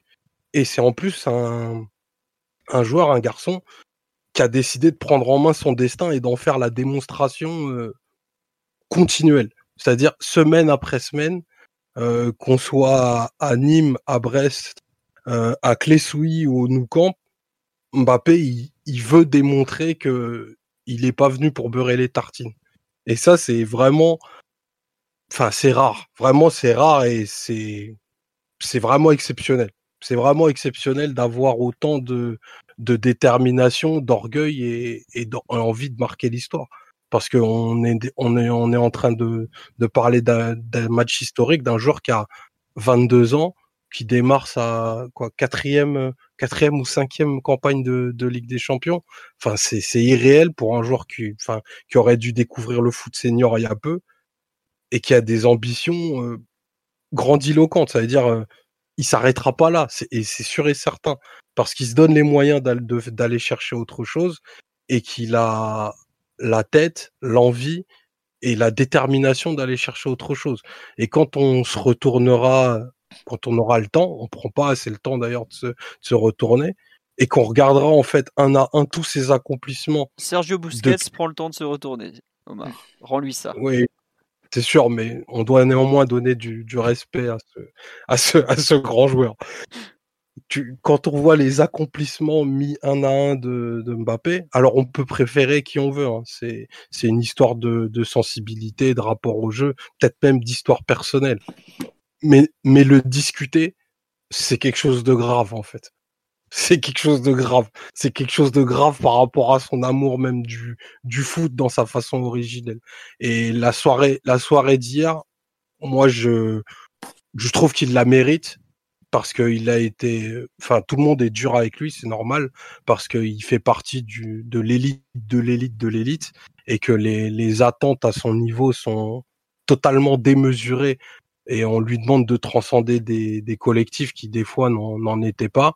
Bizarrement, hier, quand on a une équipe qui fait tout ce qu'il faut, eh ben lui derrière il rayonne, et on se rend compte que c'est pas la réincarnation de Ronald Pognon comme on a pu l'entendre à certaines mesures. C'est un joueur qui est absolument total, c'est un joueur qui est capable de tout faire sur un terrain, d'orienter, d'éliminer, de jouer des transitions. Il pourrait très bien s'inscrire aussi dans un jeu de position. Il a vraiment tous les talents possibles. Profitons-en. J'espère que la santé qui gardera la santé, qui gardera cet appétit et cette fraîcheur. Et l'histoire, en fait, ne passe pas souvent, mais quand elle toque à la porte, c'est joli. Et hier, on en a tous été témoins. Ah, tu fais bien de parler d'histoire, parce que, en fait, en écrivant après le match, les perfs individuels, où j'ai même pas réussi à écrire tout ce que je voulais, tellement sur le match, il y a des trucs à dire. Je me demandais, mais à quel point c'est une performance ultra marquante en fait dans l'histoire du club, parce que là on a parlé du joueur, mais dans l'histoire du jeu du club, pardon, c'est une performance. T'en as combien, tu vois? C'est un peu, il a beaucoup marqué depuis qu'il arrive au PSG. Il a fait des très grands matchs, il a eu quelques galères, il a eu quelques loupés, mais je trouve qu'il n'y a pas une fois où il a autant fait d'un match important le sien, quoi. Par exemple, Neymar avait fait de PSG-Liverpool son match référence. Peut-être on peut citer aussi Leipzig ou Atalanta. Enfin bref, c'était des matchs... il avait des références européennes où tu voyais le match, tu ne voyais entre guillemets que lui. Et là, Mbappé a fait un peu ce match majeur qu'on attendait peut-être. Peut-être pas aussi majeur que ce qui était espéré, mais c'est une prestation. Enfin voilà, pour moi, c'est l'équivalent de Rai contre le Steaua. C'est Ginola contre le Real, c'est des matchs où tu signes une très grande performance dans une très grande rencontre en fait. Et c'est peut-être la première fois qu'il le fait au PSG, parce que il avait été par exemple très bon à United, mais c'était il met le deuxième but, mais bon, la fin avait été un peu douloureuse, il avait raté une énorme occasion de mettre le troisième par exemple. Là hier, il y a rien à lui reprocher, quoi. C'est vraiment le match parfait, je sais pas, parce que est-ce que la perfection existe? On pourra toujours en discuter dans le football, mais c'est vraiment une rencontre d'un très grand niveau, un moment très important, et dans un contexte où il y en avait vraiment besoin. Et pour ça, comme tu as dit, Omar, il y a une combinaison de qualité qui est hors norme au départ, mais je trouve qu'hier, il y a une combinaison de moments et une sorte de momentum, qui disait qu'il fallait qu'il soit grand, et là il l'a été, mais plus que grand en fait, quoi. Donc faut le féliciter d'être à l'heure en rendez-vous, parce que c'est un peu ce qui lui a été reproché, et là il y a une sorte de réponse concernant les responsabilités, les fameuses, qu'il avait demandées il y a maintenant presque 2 ans, et qu'il montre qu'il est en mesure de tenir sur un très très haut niveau, quoi. Je sais pas si Mathieu ou Elton, si vous voulez rajouter quelque chose sur le match, son match, un peu ce que cette rencontre dit de sa trace dans l'histoire du club. Mais en fait, je suis un peu encore sous le choc à quel point c'est un match qui va le faire basculer encore dans une autre dimension, quoi. Ou Simon, d'ailleurs. Tu t'as pris une approche un peu rouge et bleue que je comprends vu ton ouvrage. Et là, ça dépasse un peu le Paris Saint-Germain, hein. Aucun joueur n'avait collé un triplé au Barça à ce niveau-là depuis Cheichefko, quand même.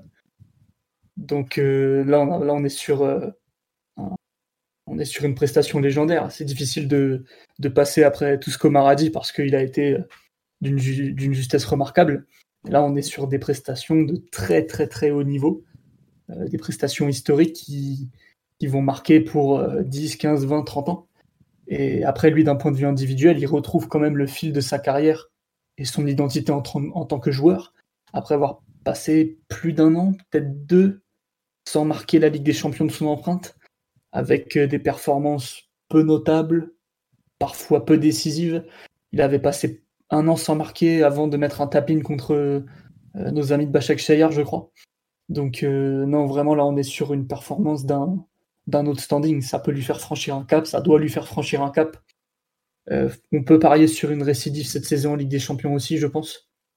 Parce que là, le fait qu'il ait réussi en fait à matérialiser tout ce qu'il veut être et tous ses souhaits sur le terrain, je pense que ça peut lui faire un bond de géant dans le niveau qu'il peut prétendre avoir, dans la confiance en soi, dans la crainte qu'il va inspirer de nouveau à des adversaires qui parfois le géraient pas sans problème, mais étaient capables de rivaliser avec lui. Et je pense à la défense de United au parc en début de saison, quand je dis ça par exemple. Donc non, là vraiment... il faut espérer que ce ne soit pas un coup d'un soir et qu'il soit capable de capitaliser au maximum là-dessus. Parce que là, vraiment, on a revu le Mbappé de 18, 19, 20 ans, qui était absolument capable de tout sur un terrain et qui avait, en général, l'amabilité de mettre son meilleur smoking les soirs où ça compte le plus. C'est vrai qu'il y a, pour reprendre un peu ce que tu disais, le joueur qui a peut-être un peu... qui avait du mal à retrouver un peu cet impact des grands matchs sur l'année écoulée. Il y avait effectivement, on a eu plusieurs fois le comparatif avec le France-Argentine 2018, le profil notamment de l'équipe adverse un peu vieillissante, tout ça, qui presse peu, qui laisse des espaces. Mais pour moi, là, on est quand même, la prestation d'hier est tellement plus complète. Là, aujourd'hui, j'ai vu il est redevenu le joueur qu'il était à Monaco. Mais...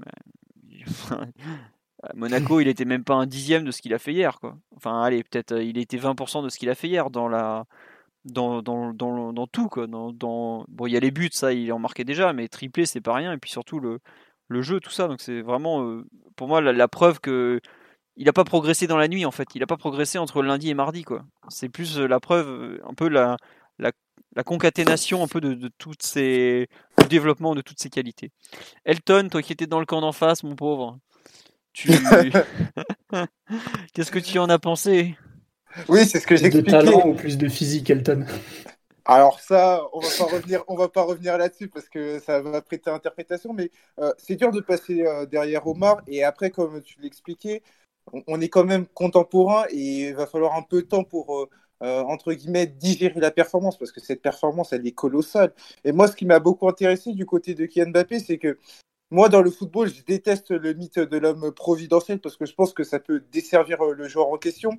Et on sait qu'à partir du moment où Neymar était absent, on avait un PSG qui arrivait sur le papier amoindri. On se disait oui, monsieur responsabilité, patati patata. Moi, ce que j'attendais de Kylian Mbappé, c'est qu'il soit, il s'inscrive dans un collectif. C'est-à-dire qu'il ait cette capacité à être simple en sachant que les occasions, parce que il faut mettre en relation ce que proposait notamment le Barça, les occasions, elles arrivaient. Et moi, ce que j'ai vu, c'est qu'il y a eu de la simplicité et en même temps, cette capacité à faire mal dans toutes les zones. On a évoqué la stat, 9 dribbles réussis, c'est pas anodin en Ligue des Champions. Kylian Mbappé était le troisième meilleur dribbleur avant ses huitièmes de finale. Il a encore confirmé. Il a confirmé cette capacité à être intimidant dans toutes les zones possibles et cette capacité à être décisif, ce qu'on lui demandait. Maintenant, sur le rapport à l'histoire, évidemment, c'est une performance qui s'inscrit dans ce que disait Omar, c'est-à-dire Lewandowski, Lionel Messi, Cristiano Ronaldo, etc. Ça va lui faire du bien, ça va lui apporter un boost qui est très important à une période de la saison qui va être charnière, parce qu'on sait très bien, c'est là où les titres commencent à prendre forme, et c'est notamment en Ligue des Champions, là on arrive notamment sur les choses sérieuses, et Kylian Mbappé, encore une fois, c'est un joueur qui se destine à marquer dans les gros événements. Et donc, on sait qu'il courait derrière, notamment après ce but en phase éliminatoire de Ligue des Champions depuis février 2019. Là, non seulement il n'a pas marqué un seul, mais 3 buts. Ça va lui faire énormément de bien dans un cadre qui est familier en Ligue des Champions dans les phases éliminatoires, le Camp Nou. Je pense qu'on s'arrêtera là-dessus sur le cas Mbappé. À part si Mathieu veut rajouter quelque chose. Mathieu, oui, non ? Non, je pense qu'on a été complet. D'accord. On va juste finir sur un peu, parce que c'est quand même une victoire historique pour le PSG. Quelle place justement on donne quel poids déjà on peut donner à cette victoire 4-1 en Catalogne, un peu dans l'histoire du club, l'histoire récente et l'histoire plus globale, puisque le club PSG a quand même 50 ans, je vous le rappelle. C'est toi qui dois répondre. Le vrai test, c'est Pélissier, Philo. Le Christophe Pellissier, malheureusement, n'est pas cité dans un ouvrage sur les 50 ans du PSG, si bon, je dois te l'avouer. Non, mais en fait, hier, je me suis posé la question de est-ce que le PSG avait déjà fait une performance aussi bonne à l'extérieur, quand même, en Coupe d'Europe, je parle. Parce que il y a la victoire en 94 à Madrid, quand Ginola devient El Magnifico. Il y a celle à Manchester United il y a 2 ans. Mais une rencontre à l'extérieur aussi aboutie comme ça, c'est un peu con parce qu'on avait vu l'extraordinaire première mi-temps du PSG à Madrid il y a quelques années. Mais un match comme ça, complet, en éliminatoire, sur un terrain comme le Camp Nou, il y avait la victoire à Munich, mais c'était un match de poule. Franchement, j'aime pas dire ça parce que c'est qu'un 8e de finale aller. Mais à quel moment le PSG réussit une performance européenne aussi aboutie sur un grand terrain ? Il y a Stamford Bridge, effectivement, qui est peut-être une plus grande performance à 10 contre 11 pendant 90 minutes avec la prolongation. Pour la valeur de l'adversaire, surtout. Pour la valeur de l'adversaire, peut-être aussi.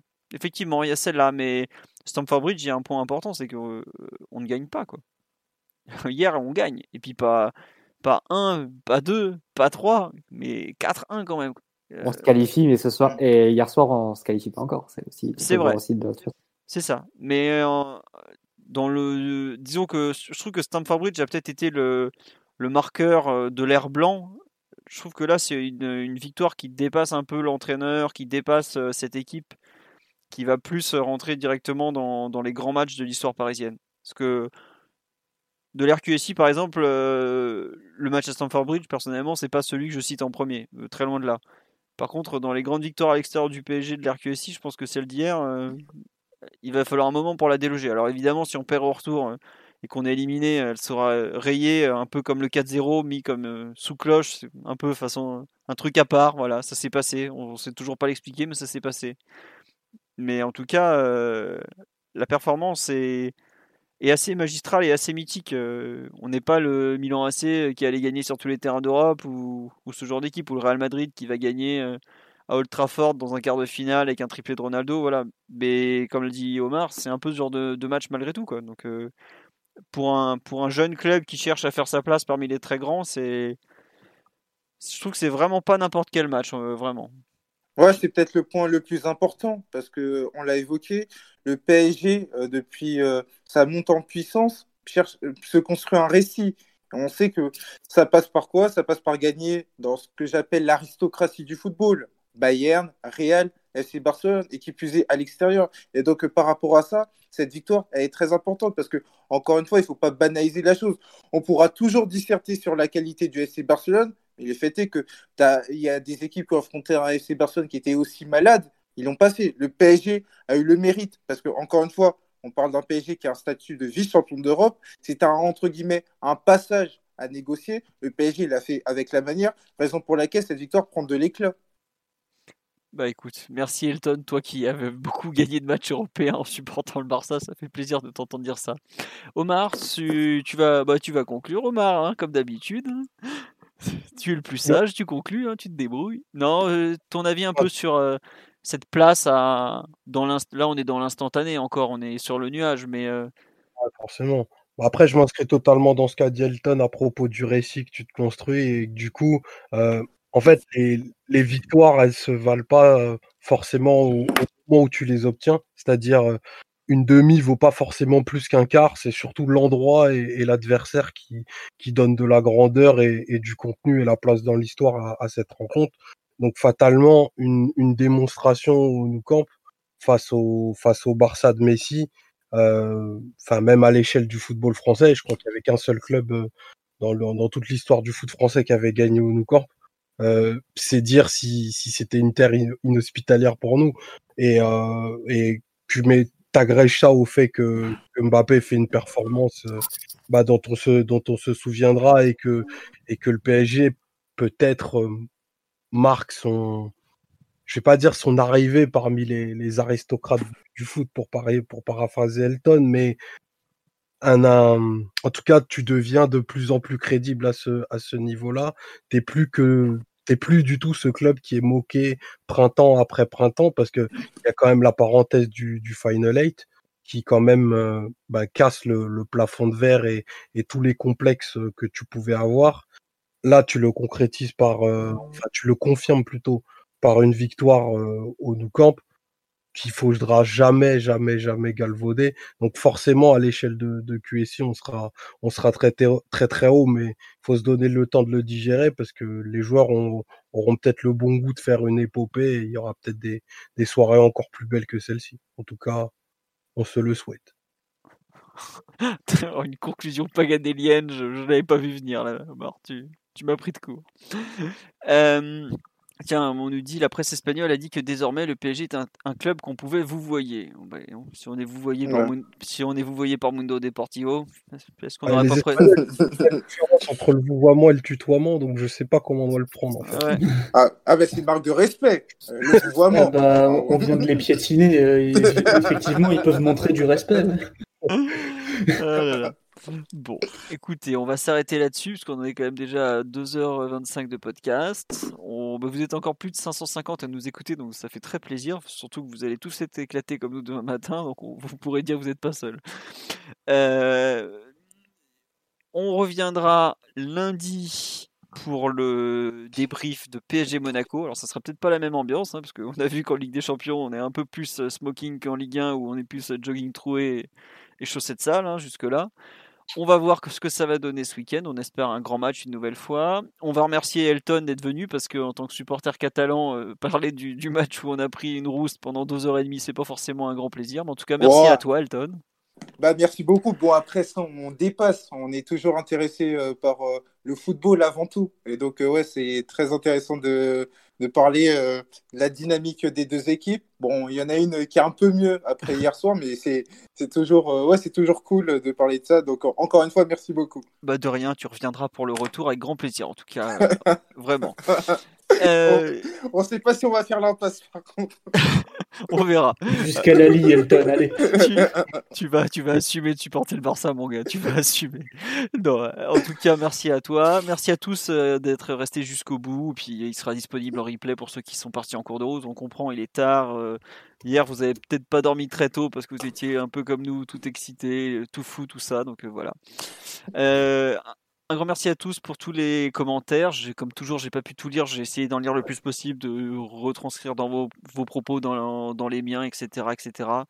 Donc, en tout cas, c'était vraiment sympa. À lundi, puis d'ici là sur le site, etc., etc.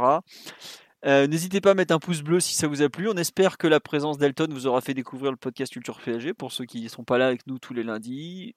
Pour ceux qui ne connaissent pas Elton, vous pouvez l'écouter donc sur le Club des 5, sur Winamax.